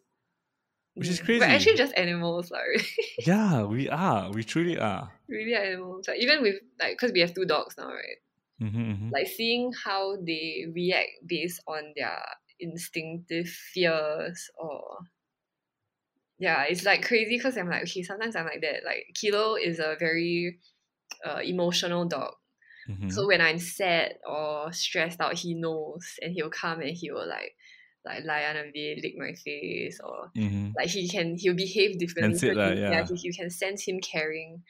But he is also the world's most fucking annoying dog. ah, Like when he's so emotionally in tune when he's outside, he's also very like uh, excitable. So his excitement like Mm. overtakes him entirely.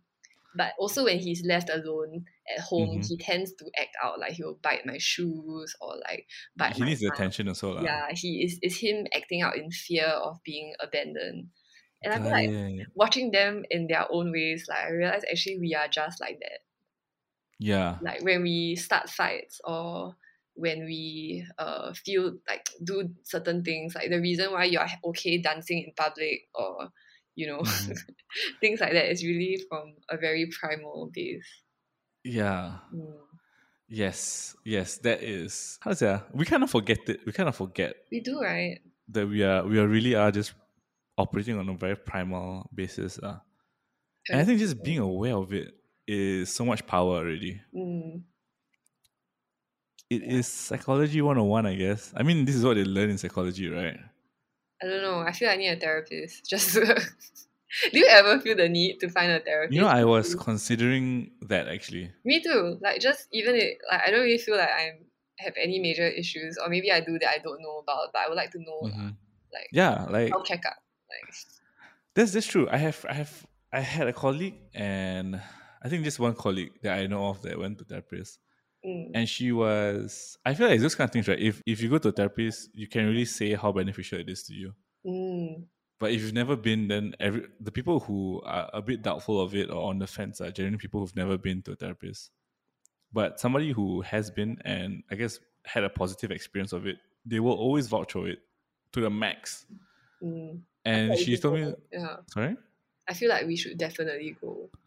We should. And she was one of the things that one of the like advice she gave me was that uh try to always go for a therapist that is recommended to you. Huh. Yeah. So that was her her advice lah. Like don't don't just like cast a wide web. Yeah. That's a big hit. You know, like people with like life coaches, right? Yeah. Okay, what's your opinion on that? lah? Yeah, okay. Firstly, they need a better name. If you're a life coach, change your, your title to something a bit less floaty, then maybe we'll trust you. But life Mhm, coach mhm. sounds a bit dubious. But the thing about life coach is uh, if what if what you want in life isn't in line with what I want in life? Yes. Then what are you coaching me for? You know, in fitness, you have those like you have certain coaches who are all about aesthetics and they look a certain way and Yes. they eat a certain diet to look that certain way Correct. it's not in line with my views of my life because I'm not willing to put in that work. Yeah. Yeah. Correct, correct. So like some people like chasing uh financial freedom and retirement is very important Mm-hmm, mm-hmm. versus respecting the time that you have right now. Yeah. Yeah. So I feel like a therapist would really need to fit my viewpoint of my life.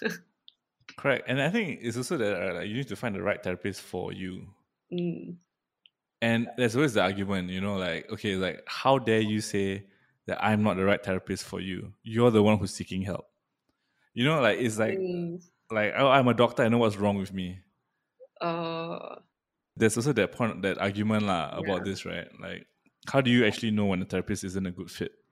plus, it's not cheap, you know, so you can't like just try. Yeah, There's exactly. no like therapist trial run. Like, There isn't. There isn't. Every session should be kind of like a, an investment, yeah, it is an investment. right, into your like mental health. I want to invest in the right one. I mean, what you brought up was very interesting. So about how the life coach, what what his goals are and what your goals are different. I think one of the biggest pitfalls as an adult, even a young adult going into the later stages of your life, Mm. is that you pick the wrong teacher Yeah. And you're learning from the wrong person. lah. I, would say you're learning from the wrong person and you're picking the wrong teacher, and that can really really sidetrack you a lot. It truly does because I feel like you are the you are the amalgamation of all the people who have taught you Yes. in life. Yeah. For good for better or for worse. Yeah. all you really need is one person and you can derail your career. Mm. It can really push you up or you could yeah, you could fucking sideline it to the max. Uh. Yeah, dude. Careers are fragile in that sense as well. Careers are actually super like uh like they're precious. Mm-hmm, mm-hmm. We a lot of us just say like it's just a job. But I find it to be very, very precious because in almost no other circumstance will you be spending this much time with all these people Correct. doing this one correct. thing. You know what I mean? Exactly. Yeah. Exactly. It's it's so weird because it's an intangible thing if you really think about it. Right? is like is you just earn money, ma. You. To a certain degree, I'm quite envious of that lifestyle. Me too.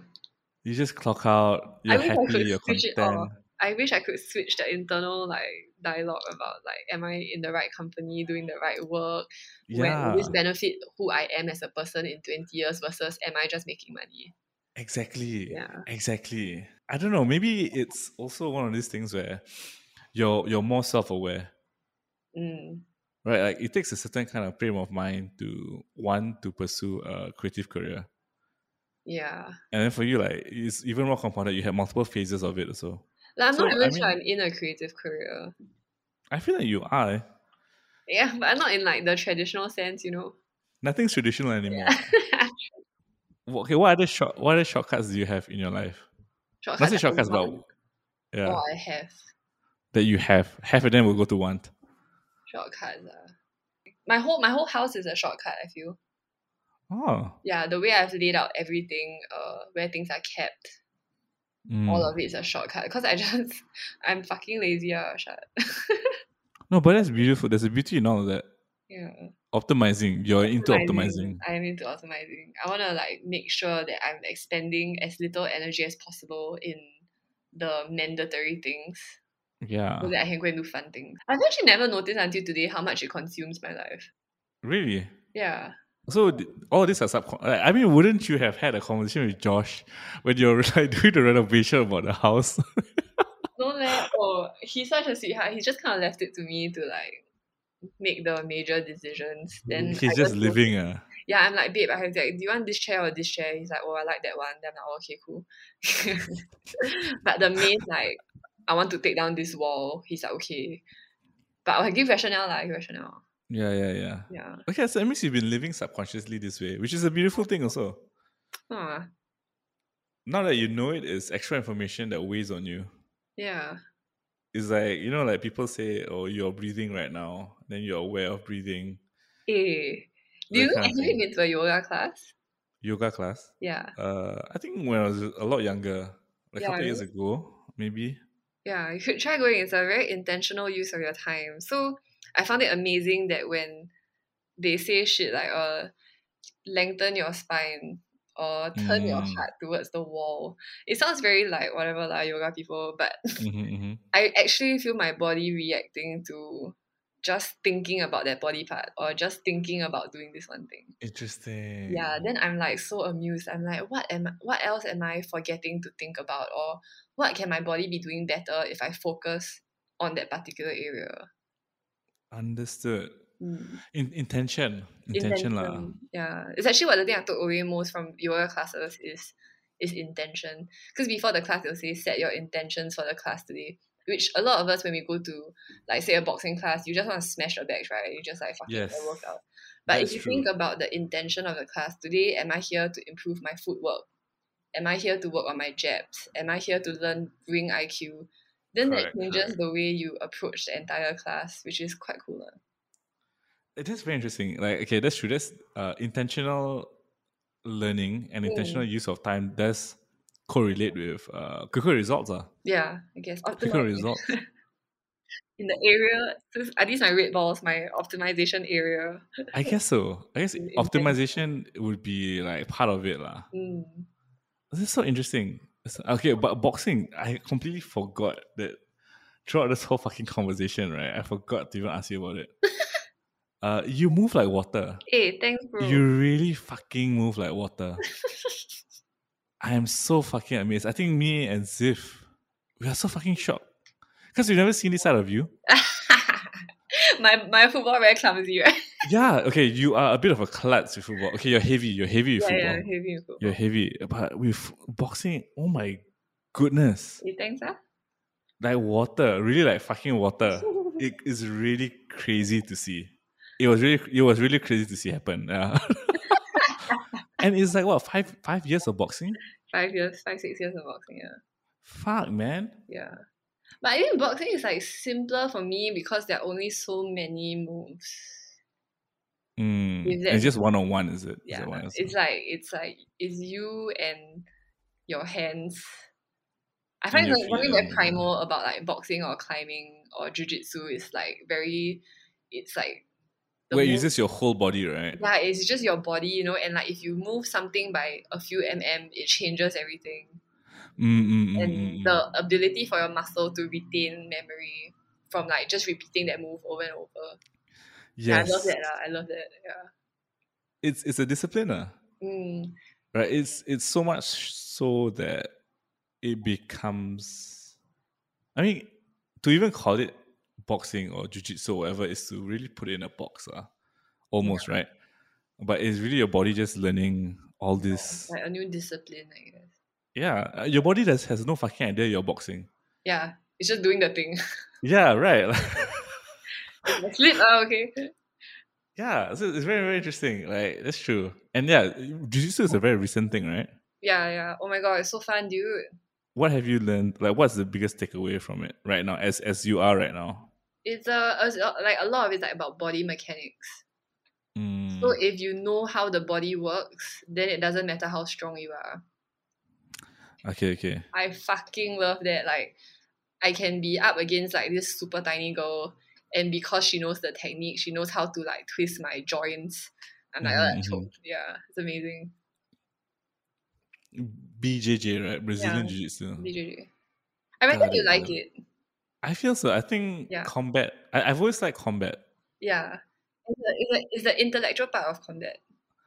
Yeah, I mean, Yeah. it's the same thing in boxing also. And I mean, my my experience with this is also quite limited, lah, right? But the more you get into boxing, the more you realize it's a very complicated sport. It is, yeah. It's complicated. It's Like you- complex. Move your, your body in particular ways to trick your opponent into reacting in a way that you assume they will react. And then you get them on the, yeah, it's crazy. It, it really is. It's very complex. Uh, and I think the more you do any particular sport, lah, you start to realize how deep it gets and why like why being a master or being like a veteran is very very highly regarded, lah. Mm. Because you can't, you really can't teach certain things. Mm. You gotta experience it Yeah. and like over the years type thing, uh, you know. like develop your own way of doing it. Yeah, Yeah. almost almost that. Yeah, correct, correct. Someone said something about uh one of the coaches said there are only two natural sports in the world. One Mhm. is running and the other is fighting. yeah, We're like, ah, that makes sense about why I like it so much. Because it's just like human. primal. It's just yeah, human. it's it's human. Yes, that's true. I feel okay. That being said, uh, I I really do feel it's uh I can't remember. Who, I think Plato said this, or is it Socrates? Mm. He said that uh, the one of the biggest shames is not knowing how strong you are. Mm. Dude, I feel that for so many girls. I feel that so like I feel like that is the point in boxing that changed my life. was Yeah. when I first discovered that I am strong in I can throw a punch and I'm strong in I can take a punch. Yeah. Yeah. That It, it really changes your perspective of your own self. truly. And when are you gonna? When you know, never. If you go through life, you never did boxing and all this, you'll never know. But doing a push up isn't the same. you know, it's not the it's not the fucking same at all. Yeah, it's when you throw that and, and you are you're like suddenly aware of what you can take. Like if you're walking in the street, someone just sock you in the face, you know you'll actually be fine. Exactly. Yeah, It- it's so cool. I feel like this is the same as when your lecturer showed you the possibility of success. Like in a more physical, like self. yeah. I think we also are limited by our like worldview, right? Mm, And I and your worldview is really as is your life experience, lah. mm. So I just don't know, man. I don't, I don't know. It's it's a big conversation, lah. And at the time, at times it feels very uh, ma- uh macam faham, ah, you know. Which part did this whole thing? yeah, this whole episode from from the moment I hit record until now. yeah, really much fun, like we know, right? yeah, but that's the beauty of it. like didn't do well in school, then now quoting Socrates or yeah. and then like fucking do boxing only like one year plus. Like they can't shit. Oh, it, it sucks that you don't know how powerful you are. No, but it's true, it's true. I feel like even if none of us became professional fighters, which the likelihood is like zero, lah, okay, like Mhm. like we probably will never be professional fighters. We will probably we will probably never even get into a fight. Yeah. Yeah. I think just the knowledge that you are able to overcome your own fears or your own misconceptions about yourself. Yes. Mm. That, I think that- really is yeah. looking in the mirror, man. Yeah. So when you really go and like go about your daily life, you feel more confident in knowing that if I'm able to sh- shock myself in that way, I can shock myself in another way. Yeah, Mm. that's very true. That's very very true. It's a lot of stuff we do is very outward facing. Mm. Not a lot of activities are very inward facing. A lot of things that happen to you that are inward facing are usually very tragic. Yeah. It's rare to find things that happen in activities that are inward facing and affect you in a positive way. I do believe fighting is one of the po- positive ways, lah. Actually, yeah, when you think about it that way, like the I feel like the times I've learned most about myself is when something bad has happened. Yeah, true tragedy, right? yeah, or boxing. Or or overcoming like a a fear. Like I'm actually damn scared of heights. like I'm not even kidding, like, I'm fucking scared of heights. Uh yeah, but I love climbing. Yeah, and that came out of me wanting to face my fear of heights. And I also fucking love diving. But I Mm, have mm, a massive fear of the open water or dark waters. that's what they have a term for it, like thalassophobia or something like that. The, okay, I have that one. and then I decided to learn to dive so I could face my that fear that I can't pronounce. Mm, thalassophobia. Yeah, yeah, yeah. You're running towards your fears, lah, and that's the you're running towards growth, ah. Yeah, try lah. Yeah, I mean, okay, we can be poetic about it, lah, but that really is the truth. Yeah. lor. How many people do you know actively do that? Okay, this is a there's a caveat to all of this, right? You've built a lifestyle that allows you to pursue these things. Yes, I must first and foremost recognize that I am privileged and have the ability to d- do this life. Yeah, Yeah. You've you've you spent years trying to build a lifestyle that allows you to be, yeah, to to literally uh, Mm. explore. ah. yeah. If not, I think life very boring. I mean, it takes a lot of guts also to trust yourself, right? Hmm. To to break out the rat race. I don't know. I question that every day. That's part of the game, ah. Yeah. That's part of it. If you don't sell, if you don't doubt yourself, right, you're not really doing it right. I'm like, shit, man. In 50 years, it will this be okay? It- that never goes away. ah. Who the fuck goes away. right? We'll figure it out. Like, yeah. Exactly, and we're such an unprecedented time. yeah. You have COVID that took away. That's that is beginning to take away two years of our lives. It's a lot, you know, actually. So, like, It even, sorry, like, no worries, no Josh worries. I were thinking of like we actually planned a honeymoon to Patagonia. Mm-hmm. So that's like trekking in the glaciers, like living in Lima for like three, four Yeah. weeks kind. Like- Climbing and all that, right? Then COVID, right? And then so now we are thinking of like having a kid. There's no Yeah. way Patagonia is gonna happen with a child. Oh my god, that is very. Diana just told me that Yeah. two days, a couple couple days ago. We Either we have a honeymoon now, Yeah. like once you have a kid, it's not gonna happen. ah. Oh, because once you have a kid, you're like, Your life is around the kid, right? yeah. And Yeah, yeah, kid- if you saying, yeah. if you like, okay, you take the kid with you, then you have to fucking take care of the kid. Yeah, it won't be. It won't be about you. Yeah. And and Josh, like And it if- wouldn't be about the honeymoon. ah, Yeah, it wouldn't be. And if you leave the kid in Singapore with your parents, you would be so damn guilty. Yes. Checking in all the time. Yes. And on a maternal, like physical human being level, like as a woman. Yeah, I think it's even worse for you as a mother. yeah, I would have all like the need to breastfeed or whatever, and then the kid's like not there. Yeah, yeah, yeah, yeah, yeah, yeah. Or like you have to like pump milk. I feel so bad for new. Yeah, Every time to pump milk. Yeah, it's a lot. Motherhood is it's crazy. Uh. wow, it's a whole other thing. I don't know. uh, They're so brave. Moms are so brave. They are- they really are. I yeah. I don't know how to explain it as well. Yeah, You just can't not be like, holy fuck, really, holy fuck, you know? like every stage of the whole thing is like, huh? Yeah, I'm like, huh? exactly. And the women that went before me did it without actual healthcare. Fuck. That's true. That is true. Last time is really like cowboy sh- cowboy lands. Uh. Yeah, you just give up. you call the woman, she come to your house, then something happens. Yeah, and and everybody's fine. Yeah, and now you have like prenatal class, postnatal class, you have lactation Yeah. system. How much of it is really just like, you know, like a money making opportunity? A lot of it is what, right? A lot of it, like the whole this whole world is driven by capitalism. Right? It is. Mm. You have courses for stuff that don't really need to be courses. You know, like just the other day, I think I saw it was uh it was a course about how to how to write a resume. Like and you can resumes man back then. yeah, but it's also like in today's day and age, like it's targeting a, a very particular group of people, right? People who are not tech savvy. So I don't know, man. I just feel like yeah, Ah, there's a lot of predators, lah. Yeah, good luck to future us, man.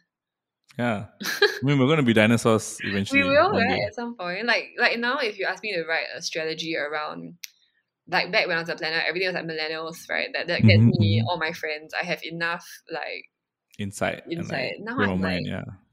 who who are they? Like who are the Gen Zs? Yeah, that's very true. And you're you're every day you're seeing the the gap be wider also, yeah, right? and I'm only thirty. Shut. Oh my god, you're right. You're right. You're right. You're right. We're not even like six. We're not fifty and sixty. Like I find Yeah. myself not being on TikTok, Yeah, and Yeah. then if, then someone's like, "Oh, what, you're a boomer." I'm like, "No, I'm just not on TikTok." yeah. But then again, right? All these people they're not on Facebook. They're not on Instagram either. Yeah, it was like we're, we're already on separate platforms. We're already on three. For me, I'm on Yeah. three. I'm on like fucking Twitter, Facebook, and Instagram. Oh, and I'm Reddit. Reddit's the fourth one, I guess, right? Yeah, And then you have these kids who don't give a fuck about anything, and they're just on TikTok alone. yeah, and it's enough for them. Like it's giving them everything they need. But for us, we have to split it like three or four ways, mm. and it's the same fucking group of people on each platform. Also. They like all the same, the same conversations on like multiple. yeah, exactly. Like I follow you on Facebook, and then like it's the same content on Facebook and Instagram. Yeah, You know, like because you're a special kind of person if you have separate content. ah. yeah, I guess so. Yeah, you're right. You're right. You're right. But yeah, for them, TikTok's enough. TikTok does enough, or it, maybe that's all of it. We wouldn't know because we're not on it, right? Yeah, exactly. We're not on it. That's kind of why. yeah, we'll never know. it, it does feel as though social media now also there's is is is really more about putting yourself out there Mm. right as, as versus how it was when when when we were kind of embedded in it Because we least. didn't create content. We just posted whatever the fuck was going on in our lives. that's true Like, if I look at my old, my old tweets, right? It's like, Mhm. wow, I'm then bored of school. It's 2.47 p.m. Can I leave yet? It's 3.09 p.m. Can I leave yet? yeah you just kind yeah of said whatever came to mind. And I think that was the kind of social platforms that we we grew up in. Versus now, everything is like, is is uh considered uh, yeah, you have to consider before you post They would they would go and create a particular video because they yeah wanted to. Yeah. That's very true. Like, uh, I had a friend of mine who he. So what happened was that he I mean, if it's between me and you, right? I'll say like things like, okay, hey, yo, I saw your story. Mm. Your stories have been uh, your IG stories, blah blah blah. Uh, blah. When I was talking to him, right, I, I stopped referring to it as stories. I, I was referring to it as content. Mm. Right, like she's kind of fucked up, ah. Oh. You know, like it's no longer very personal. Yeah. It's a series of stuff you're putting out yeah. that want that wants to be perceived a certain way. Yeah. Because back then we weren't content creators. Now they are content creators. Yeah, We were just. We were just. we're the guinea pigs, lah. I guess. posting, yeah. just like, oh, here's my food. yeah, and like we'd be upset at that point already. yeah. Like, no, this guy non stop post food, post food. non stop, non stop. And now food blogger. No food. Blogger. they had Oh. an uh-huh. idea, dude. Shit. Yeah. Anyway, like it's it's two and a half hours Oh, bro. already. Hi, it's midnight. We are Yeah. old. We need to sleep. We are oh, we need to yeah, you're right, you're right. Go on under this. Go on under Oh, this. man. Last time this kind of time we just went for supper. Yeah, we just left the house, right? Uh, exactly. Yeah, so I just want to say thank you so much. oh, thank you everyone for having me. This was so fun. With all my heart, really thank you so much. And Hey, have you figured out a, a closing to your podcast yet? oh that's good. That's a good point. That's a good Mm. point. Was it push Uh? This is gonna be the fourth episode and I still don't have one. What was the one you said with, with it? The the one with Ziv ended up becoming like sorry? The fuel your life. Push yourself. Yeah, like Test drive uh, test drive test drive test drive this that theory. it's so bad. Wait, I think you should just run with it. Test drive that theory. Push yourself. yeah, but it's so I don't know when okay when I say it I I feel dirty, you know?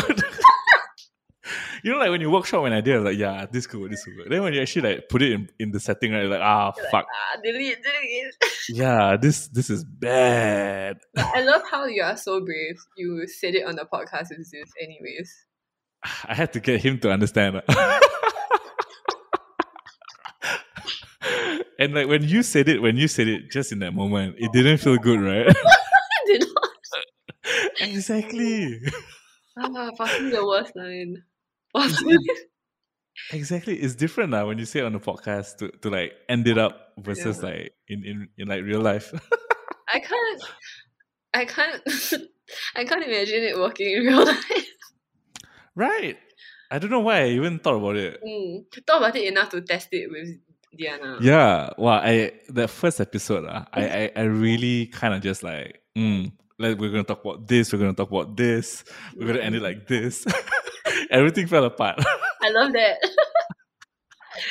I love that. Fuck Yeah. man. Okay, let's just put it this way, right? Like, if you could have one thing to tell someone, what would that one thing be? Ooh, too much weight, bro. Can be anything. You know when they say like go pick your favorite song? Oh, I get so stressed. they should at least like narrow the genre. Is it? Yeah, no, I, I, I don't know. Uh, one thing to say to someone. Mm, maybe take time to think about your life and be intentional about your time. Hmm. That sounds a bit like Macam Farm also. Yeah, I, I. But it's a very informed answer, also. Hmm? Don't you think? yeah. Would you have said that? Okay, but here's the beautiful part that I realized. Take time to uh, understand your life and be intentional about it, right? Mm. That advice is only going to be taken by people who are ready to take it. Yeah. Saying it to everybody, not everybody's going to listen, lah, right? Yeah. yeah. It's the people who are at that stage where, like, you know, I'm ready to actually use this advice and build a, a life for myself the same way that Grace did. Mm. Or Yeah. maybe I can change it to try boxing. That too. Uh, that'd be my line, I guess. Like try Yeah, boxing. try boxing. Get punched in the face one time. Yeah, go do that. yeah, yeah, experience it. lah. I think it's very true. Uh, find out. I think it's good. it- You have, everybody has to explore Mm. how strong or weak you are, Mm. and it's good to know. lah. It's really, really good to know. yeah. Yeah. Uh, I will list quite a number of things in the show notes. The first being, I think everybody should know uh, about the journey you have lunch money. I think that's very, very, very important to see Mm. like somebody just start a small business uh, that actually had legs and and it, it went quite a distance. Mm. Then I think it's also important to see how something like that, like the logical step was to make masks after that. You know, like it's, it's just logical, uh, you know? Mm. It, it really, really was. And then to really understand that, okay, she's a deck designer and she her her and and your strength really is in in in the fl- controlling the flow of information and how it's presented to people. And then I feel like your story makes a shit ton of sense. Mm, It's like it's actually quite random, but actually it's not, right? Yeah, Yeah. exactly. There's a connecting thread in all of this, and the lifestyle that you're living right now, it makes so much like the pieces fit. Uh. No. Yeah. You know, and it's, it's a very beautiful thing Yeah. because it fits for now, and that's and now is all that really is all that really matters. It is. Now is all that really matters. Yeah, Yeah. yeah. So yeah, So test drive that theory. Test drive for theory. Uh, I'm I'm open to better. Uh, if anyone has bet, if anybody truly has better uh, ways to end it, like, comment, and share. like, comment, and share. Uh, follow. Uh, press play. it's not enough to like, comment, share. I need you to press play now. press play for 60 seconds and then you can close it. Is that how they, they see the viewership? Yeah, so for Spotify, they have three metrics. One of them is followers. Basically, you can follow the the podcast, right? Yeah. Spotify. The second one is that they call it starts. So basically, if anybody just click play, that Mm. counts as a second metric. The third metric is streams. So streams are when somebody listens to a minute of whatever content, whatever like playlist it is, uh, whatever sorry, whatever song it is. Mm. Yeah. So they don't give a fuck. It could be fucking three hours long. It could be it could be just like a minute and thirty seconds long. It'll only count as a stream after sixty seconds. Huh. Yeah, it's just kind of weird, right? Wow, what a waste of the rest of the. Yeah. I guess because so few people listen to the whole damn thing that like they didn't want to Yeah. make creators feel bad. Maybe, maybe. I, I I don't know. Anyway, like all people are telling me like my podcast is fucking long. I love it Like, though. It's a different kind of like experience, like I You- guess. you know, right? there are some podcasts where you like sit and then you listen and you take notes, and it's like thirty minutes. You have to give full attention. You are listening to like theories and statistics and Mm, mm. blah blah blah blah. But this one is just like it's got a feeling of you are being invited into a very private conversation with really good so. friends, and then hearing their perspective on life, which yeah takes time. Uh. Yeah, there's two hours and thirty minutes of Yeah, this time. good ah. luck editing. Yeah. okay, Uh, hours. Bye. Okay, thank you so much for being honest. We have Grace Kerr, uh, deck designer, founder of Lunch Money, founder of Sakti, founder of a lifestyle that she created herself. Hope you learned something uh, and reach out to Grace. I'll, I'll put her handle and all that in the show notes later. Thank you so much, Grace. Thank you for having me. Good night. Good night.